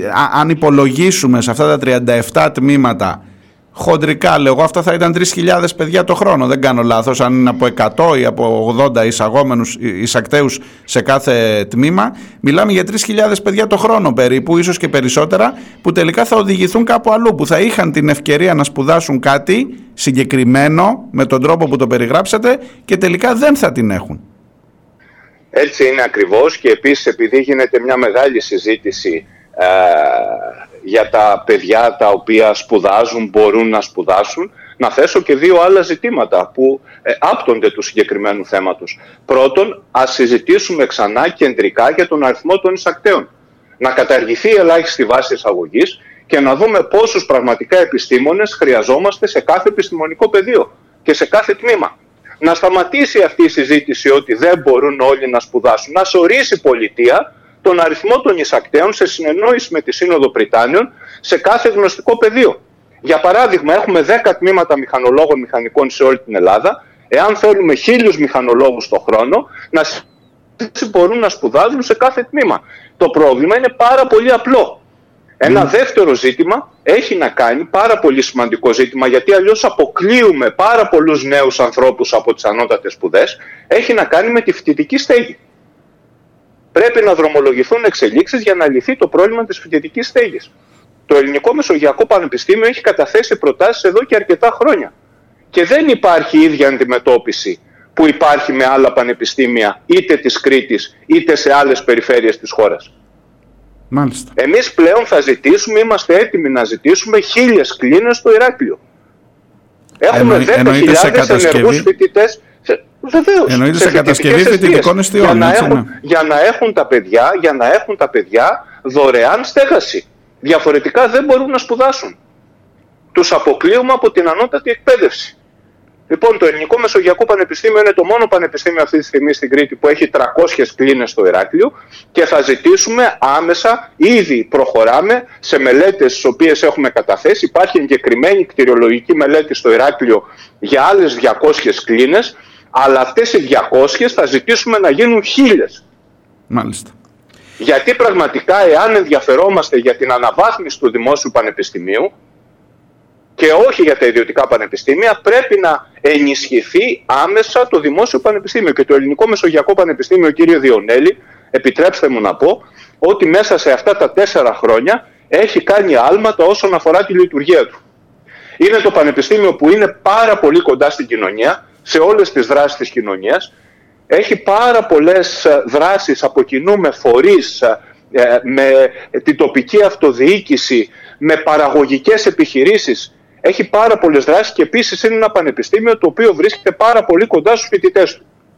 Σε πείσμα όσων δεν ήθελαν την ίδρυσή του. Θα πω εγώ. Και όσον αφορά και, και... και τις λίστες κατάταξης, γιατί βλέπω διάφορα δημοσιεύματα σε μέσα μαζικής ενημέρωσης και της Κρήτης, τα οποία πραγματικά δεν ξέρω πού αποσκοπούν και τα οποία θα καταγγείλω ήδη από σήμερα, το Ελληνικό Μεσογειακό Πανεπιστήμιο ήδη με βάση την κατάταξη της ΣΑΙΜΑΓΟ, η οποία βασίζεται σε ερευνητικούς δείκτες και είναι η βάση δεδομένων την οποία χρησιμοποιούν οι ερευνητές, οι ακαδημαϊκοί σε ολόκληρη την Ευρώπη, βρίσκεται ήδη στη δέκατη θέση μεταξύ των 23 δημόσιων πανεπιστημίων της χώρας μετά από τέσσερα μόλις χρόνια λειτουργίας. Και όσον αφορά την καινοτομία βρίσκεται στη δεύτερη θέση. Έχουμε διπλασιάσει μέσα σε τέσσερα χρόνια όλους τους ερευνητικούς δείκτες. Τον αριθμό δημοσιεύσεων αναμέλος ΔΕΠ, τον αριθμό αναφορών αναμέλος ΔΕΠ, για να μην αναφερθώ πραγματικά σε αυτό που θεωρώ το μεγαλύτερο επίτευγμα του Μεσογειακού Πανεπιστημίου, ότι είμαστε το πανεπιστήμιο που πραγματικά είναι ένα φοιτητοκεντρικό πανεπιστήμιο, δίπλα στους φοιτητές, σε κάθε βήμα τους, το οποίο δίνει πολύ μεγάλη βάση στη φοιτητική μέρημνα. Έχουμε πολιτιστικές ομάδες, αθλητικές ομάδες, εθελοντικές ομάδες. Ρωτήστε τους φοιτητές. Μάλιστα. Λοιπόν, αυτά δεν θα επιτρέψω, δεν θα επιτρέψουμε σε καμία περίπτωση να σβηστούν στο όνομα μιας ε, μεταρρύθμισης που πραγματικά δεν ξέρουμε πού οδηγεί. Δεν θα συνενέσουμε σε καμία περίπτωση ούτε στην κατάργηση των έξι τμήματων, ναι στο διάλογο, συζήτηση για το πώς θα ιδρυθούν, με ποια σειρά θα ιδρυθούν, να δούμε κάποιες προβληματικές περιπτώσεις. Ζητάμε άμεση λειτουργία Πολυτεχνικής Σχολής στο Ηράκλειο και ζητάμε άμεση αναβάθμιση της φοιτητικής εστίας από τις 300 κλίνες που έχει τώρα στις 1000 κλίνες μέσα στο επόμενο χρονικό διάστημα. Μάλιστα. Είστε πολύ σαφή. Σας ευχαριστώ κύριε Πρίτανη. Σίγουρα χρειάζεται και υπόσχομαι να την κρατήσουμε ανοιχτή τη γραμμή μας γιατί τα θέματα αυτά και για το Μεσογειακό Πανεπιστήμιο και συνολικά είναι πάρα πολύ σημαντικά. Σας ευχαριστώ πάρα πολύ. Καλημέρα. Γεια Καλημέρα σας. Γεια σας.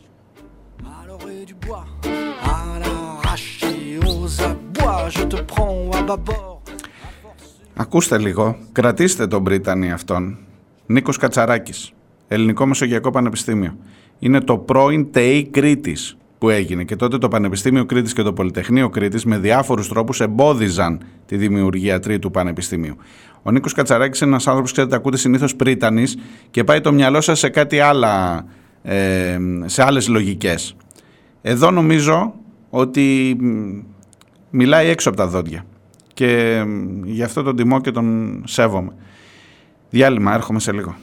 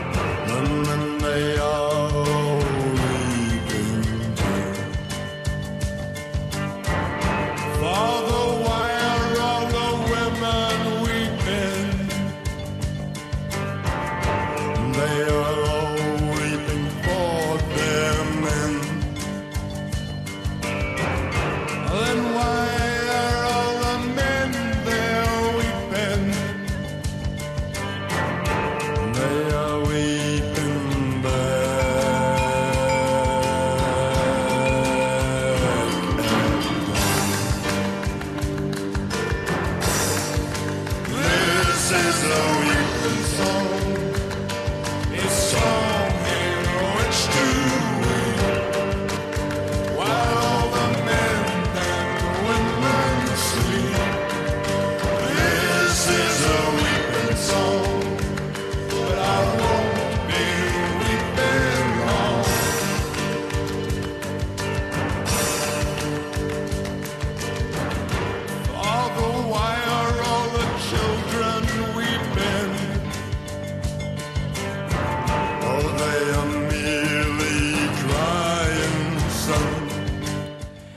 Τελευταίο ημίωρο πίσω σελίδων, 3η 7 ο Νοέμβριος. Ε, τα παιδιά που δεν θα σπουδάσουν σε αυτά τα τμήματα και δεν είναι μόνο της Κρήτης φυσικά, τα 6, είναι 37 σε όλη την Ελλάδα. Α, νομίζω ο πρίτανης του Μεσογειακού Πανεπιστημίου ήταν εξαιρετικά σαφής και χωρίς να κρύβει τα λόγια του.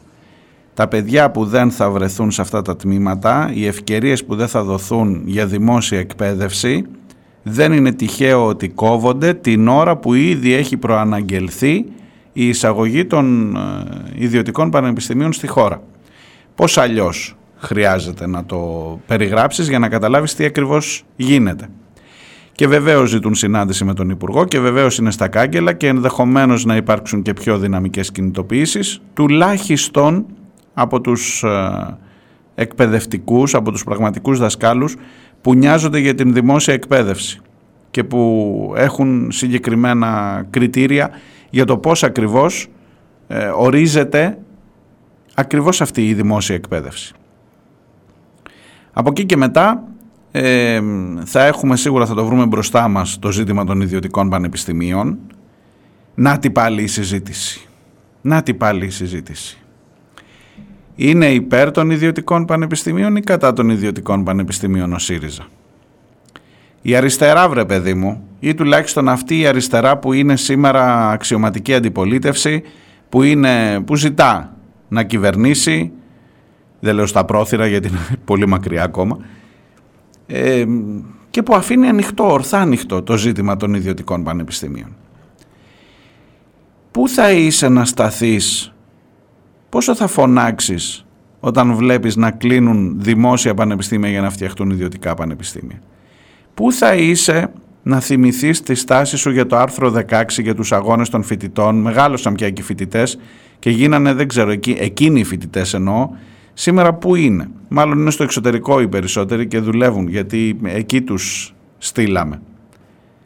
Ε, πού θα είσαι να υπερασπιστείς τα επόμενα παιδιά που έρχονται; Όταν ο πρόεδρος, όταν το κόμμα, εν πάση περιπτώσει, αυτό διάλεξαν, λέει ναι, ναι και στα ιδιωτικά πανεπιστήμια να το δούμε, όχι έτσι ακριβώς, λίγο αυτό, λίγο αλλιώς αλλιώτικα, πασαλιμανιώτικα, αλλά τελικά λέει ναι.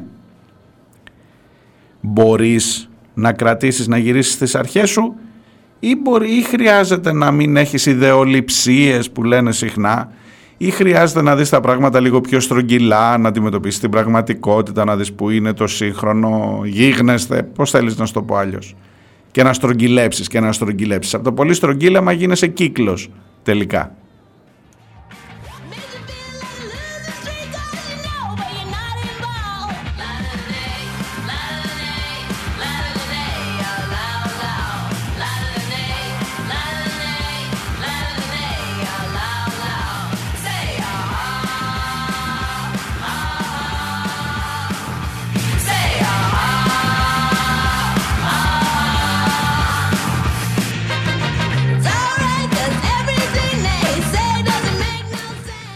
Σας έχω υποσχεθεί να σας διαβάσω έστω ακροθυγός, ψάξτε το, το κείμενο 51 αριστερών ανθρώπων, ε, όχι από τον ΣΥΡΙΖΑ, ανθρώπων που είτε δεν υπήρξαν ποτέ μέλη του, που είναι όμως ανένταχτοι και ανένταχτες στο χώρο της αριστεράς, ή που έφυγαν πολύ νωρίς όταν είδαν την μεταστροφή του ΣΥΡΙΖΑ μετά το 2015. Υπάρχει ένας υπαρκτός κίνδυνος να βρεθούμε μπροστά σε ένα πολυδιασπασμένο σκηνικό θραυσμάτων και οργανώσεων με χιλιάδες αριστερούς και αριστερές αντιμέτωπους με τα τραύματά τους που θα αναλώνονται σε αδιέξοδους μικροανταγωνισμούς ή θα επιλέξουν την ιδιώτευση. Θεωρούμε ότι υπάρχει επίγουσα ανάγκη για ενωτικές πρωτοβουλίες με στόχο την ανασύνταξη του χώρου της ευρύτερης αριστεράς μας. Θεωρούμε προϋπόθεση για αυτή την ανασύνταξη είναι η αποδοχή των διαφορετικών πορεών και απόψεων που περιλαμβάνει και μια κριτική αποτίμηση της πορείας του ΣΥΡΙΖΑ αλλά κυρίως μια νυφάλια συζήτηση για τον σαφή επαναπροσδιορισμό της ταυτότητας της ανανεωτικής και ριζοσπαστικής αριστεράς.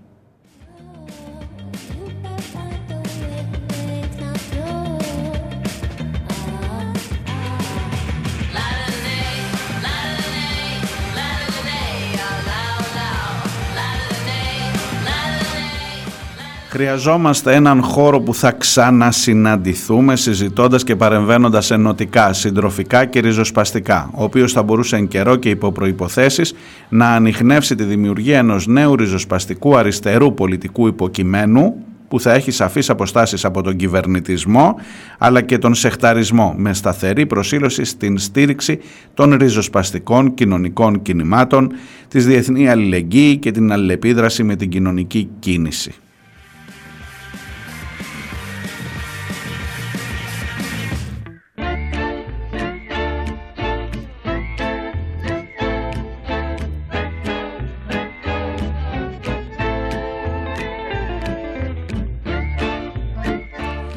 Αυτό το κείμενο υπογράφουν 51 άνθρωποι, μεταξύ αυτών είναι ο Τάσος Κορονάκης, ο πρώην γραμματέας του ΣΥΡΙΖΑ, είναι ο δικηγόρος ο ε, Βασίλης Παπαστεργίου που ήταν επίσης στην χθεσινή ε, εκδήλωση στο Τριανόν, δεν ήταν από αυτούς το Τριανόν, ήταν από τους όντας ακόμα, από τους όντες και ούσες ακόμα μέσα στον ΣΥΡΙΖΑ η, του Τριανόν. Εδώ όμως είναι άλλος κόσμος. Θα μου πεις ποιος είναι υποχρεωμένος να ξέρει πού είναι ο καθένας κλπ.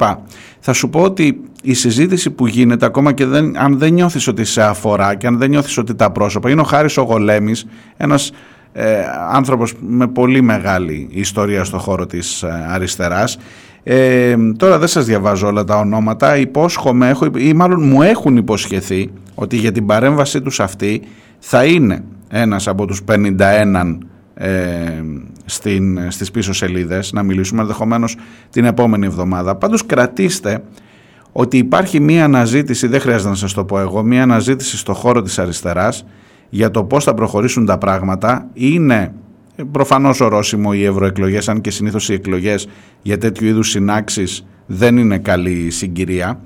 Αλλά μέσα σε αυτό το κλίμα της σίτας, της, ε, πώς να το πω, της περιδίνησης γύρω από το πού ακριβώς βρισκόμαστε, πού πάμε. Περί του αν τελικά θα γίνουν ένα κόμμα το Πασόκ και ο ΣΥΡΙΖΑ να δούνε τι θα κάνουν και οι αριστεροί άνθρωποι. Για το αν θα υπάρξει ένα άλλο σχήμα, ένα άλλο, ένας άλλος φορέας. Προφανώς αφορά και τις ε, οργανώσεις και τα κόμματα της αριστεράς. Ε, προφανώς αφορά και το ΜΕΡΑ25 ε, στο οποίο ξέρετε ότι ε, έχω, ε, με το οποίο ξέρετε ότι έχω σχέση. Προφανώς αφορά την ανταρσία, την αναμέτρηση, το κουκουέ μουλού. Το κουκουέ, το Κομμουνιστικό Κόμμα δεν ακουμπά σε αυτή την κουβέντα, γιατί θεωρεί ότι ό,τι δεν είναι υπό τον δικό του έλεγχο ή ό,τι δεν βάζει ε, ως ε, προϋπόθεση απαραίτητη την εισχώρηση στις απολύτως συγκεκριμένες δικές του θέσεις δεν έχει να συζητήσει τίποτα μαζί του. Οπότε ψάχνουμε ένα χώρο για να σας το περιγράψω λιγάκι γεωγραφικά ψάχνουμε τι, τι θα κάνει ένας χώρος που είναι από το ΣΥΡΙΖΟ ΠΑΣΟΚ αυτό που δημιουργείται μέχρι το ΚΚΕ και σας πληροφορώ ότι εκεί μέσα είναι χιλιάδες άνθρωποι χιλιάδες άνθρωποι υπό οποιαδήποτε στέγη, σκέπη, ομπρέλα, βάλε ό,τι θέλεις. Έχει βαρύδια ο χώρος αυτός. Έχει βαρύδια εκείνους που πρέπει να απολογηθούν ακόμα. Γι' αυτό σας έλεγα πριν. Για να, το, για να, να ορίσουμε λίγο το, τον χάρτη. Έχει βαρύδια. Δεν ξέρω τι μπορεί να πει πια ο Τσακαλώτος σε αυτό το χώρο. Όταν δεν έκανε αυτά που έπρεπε όταν ήταν υπουργός. Ή ο Φίλης ή ο Σκουρλέτης ή να μην λέω τώρα, και άλλοι, και άλλοι πολλοί. Ε, έχει το έλλειμμα που είπε και ο Παπαϊωάννου νωρίτερα στο νέο κόσμο, στους νέους ανθρώπους, που σας έλεγα ότι την Κυριακή που πέρασε βρέθηκα σε ένα γεμάτο αμφιθέατρο που δεν ήταν ούτε κουκουέ, ούτε ΣΥΡΙΖΑ, ούτε ΜΕΡΑ, ούτε τίποτα. Ήταν οι φοιτητές του Πολυτεχνείου. Εντάξει, ο καθένας έχει την ιδεολογία του. Ήταν όμως οι φοιτητές του Πολυτεχνείου Κρήτης, των Πανεπιστημίων της Κρήτης, τα αριστερά σχήματα, που κάλεσαν εμένα και τη Λαμπρινή Θωμά να μιλήσουμε για τα ζητήματα του πολέμου. Και άφησαν τους καναπέδες τους 200 άνθρωποι, κυρίως φοιτητές, να έρθουν εκεί να ακούσουν πέντε πράγματα.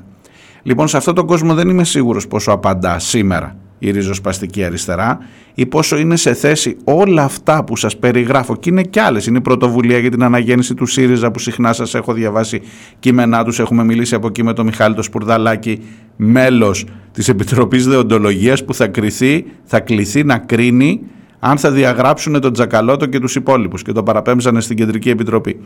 Ε, Μήλος, Μήλος, το ξέρω, το ξέρω, το ξέρω είναι Μήλος και ίσως είναι και δύσκολο να το παρακολουθήσεις αν δεν είσαι κομμάτι του.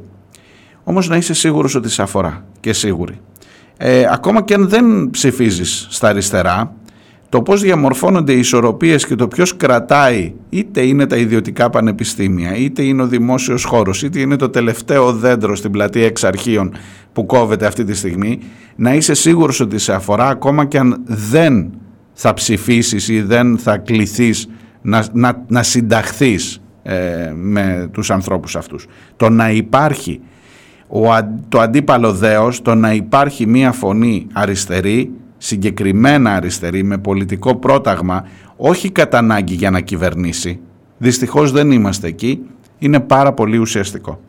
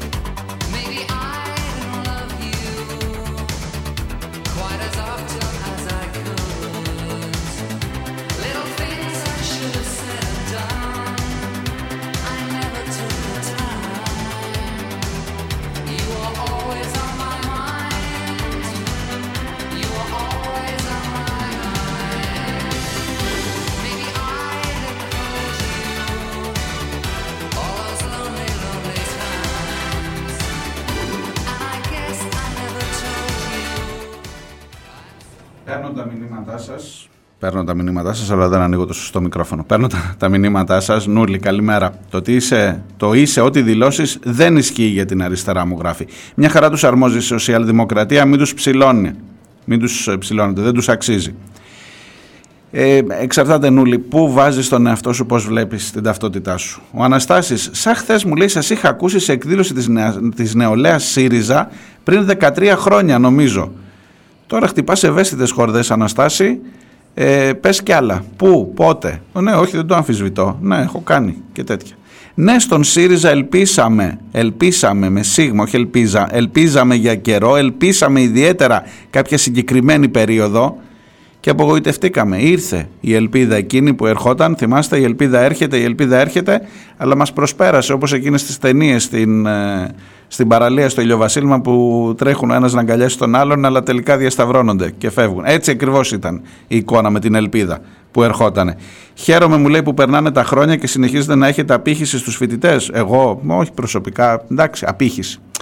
Τέλος πάντων, να συνομιλείς, αφήστε την απήχηση, να συνομιλείς, να μπορείς να καταλαβαίνεις, να παίρνεις λίγο και τα μηνύματα των ανθρώπων από, τους, από τις ηλικιακές κατηγορίες τις οποίες έχεις φύγει χρόνια και καλό είναι να κοιτάς πίσω πώς σκέφτονται, πώς, ε, πώς λειτουργούν. Ε, ο Μπερσέκερ μου λέει ελπίζω να μην περάσει από τη Βουλή τους στην ε, Αλβανία, το, στη, στην, Αλβανική, στην, ε, την υπόθεση με την Αλβανία και την Ιταλία για τους άντρες μετανάστες που συλλαμβάνονται και θα τους πηγαίνουν στην Αλβανία που σας έλεγα νωρίτερα.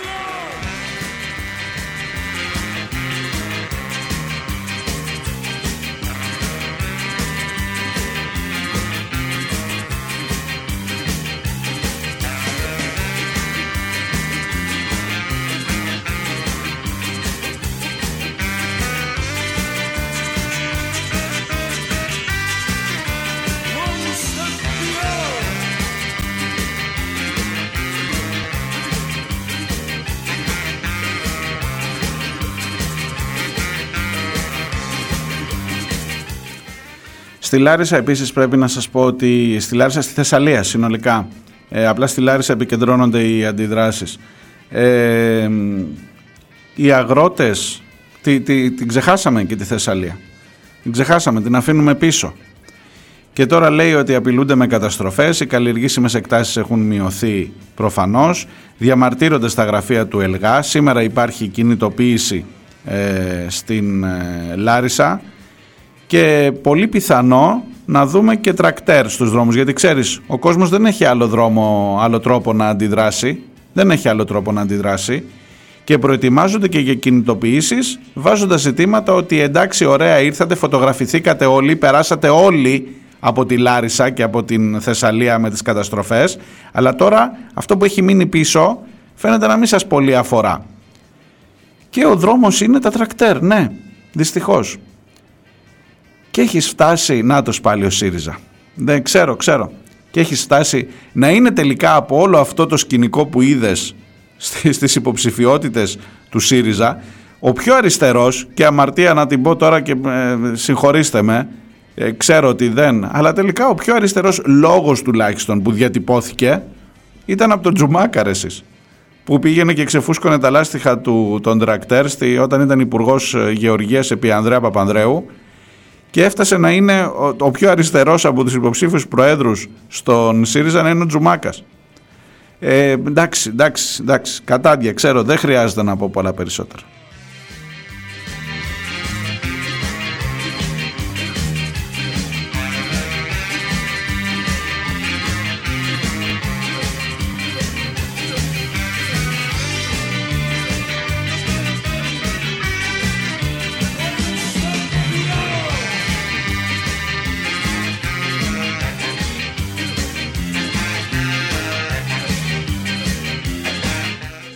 Ο φίλος ο Γιώργος από τα Ιωάννινα ε, καταρχάς ε, λέει ότι θα μας λείψει ο Μάθιου για το Μάθιου Πέρι. Μεγαλώσαμε μαζί του και όποιος κρίνει άσε μάλλον δεν θα καταλάβει ποτέ οπότε δεν πειράζει για το αν οι αριστεροί πρέπει, έπρεπε να βλέπουν φιλαράκια ή πρέπει να βλέπουν ακόμα φιλαράκια που έλεγα προχθές.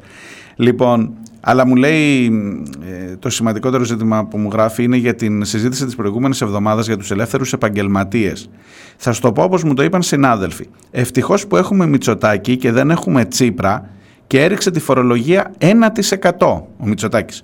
Όταν τους ρώταγες για όλες τις αυξήσεις σε όλα τα προϊόντα ή στο ρεύμα, σφύριζαν αδιάφορα. Ο ΣΥΡΙΖΑ είπε δεν κατάλαβε ποτέ είτε δεν κατάλαβε ποτέ, είτε δεν τον ενδιέφερε να καταλάβει πόσο κακό έκανε στη χώρα το 2015-19, κάνοντας ελεύθερη γυμναστική. Τώρα θα το πληρώνουμε όλοι και για πολύ καιρό.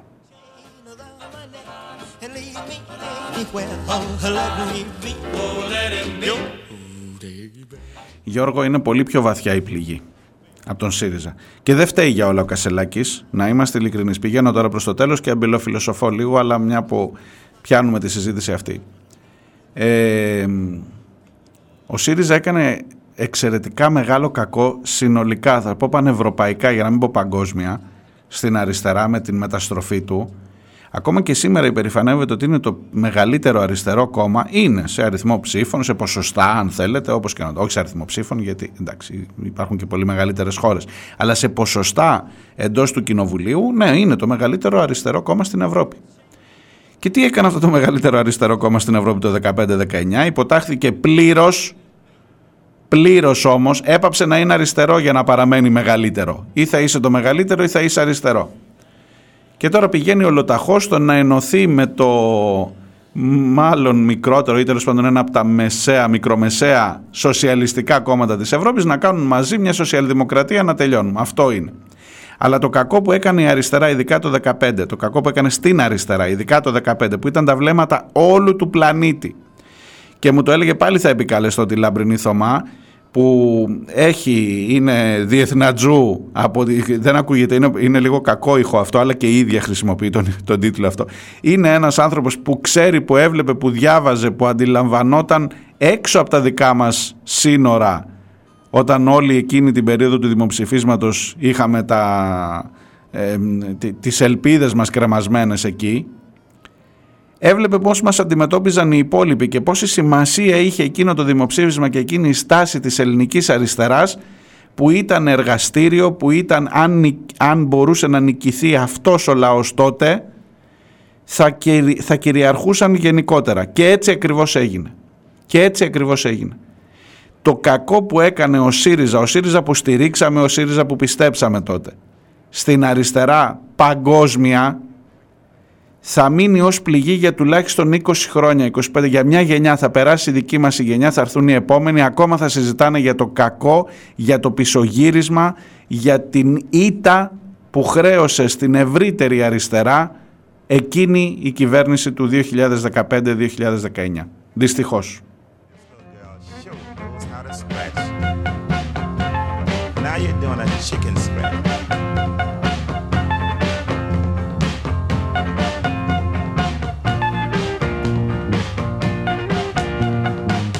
Ah, it's looking good, baby. Just go ahead and scratch it. Λοιπόν, φεύγω. Μου τραβάτε τη γλώσσα σε πολλά ζητήματα. Τώρα ξέρω ότι άμα δεν έχει. Σήμερα είχαμε μόνο δύο τηλεφωνικές γραμμές, οπότε έχουμε χρόνο να ε, ο Μπερσέκερ λέει: Συναντήθηκαν ο Ανδρουλάκης με τον Κασελάκη και δεν είπαν κουβέντα για την Παλαιστίνη. Ε, και φυσικά ούτε κουβέντα για καλέσματα σε διαδηλώσεις από το ΣΥΡΙΖΑ ή από το ΠΑΣΟΚ. Πού, ποιος, ε, Μπερσέκερ, έλα, έλα τώρα. Γεια σας, θα τα πούμε αύριο, να είστε καλά, να προσέχετε. Γεια.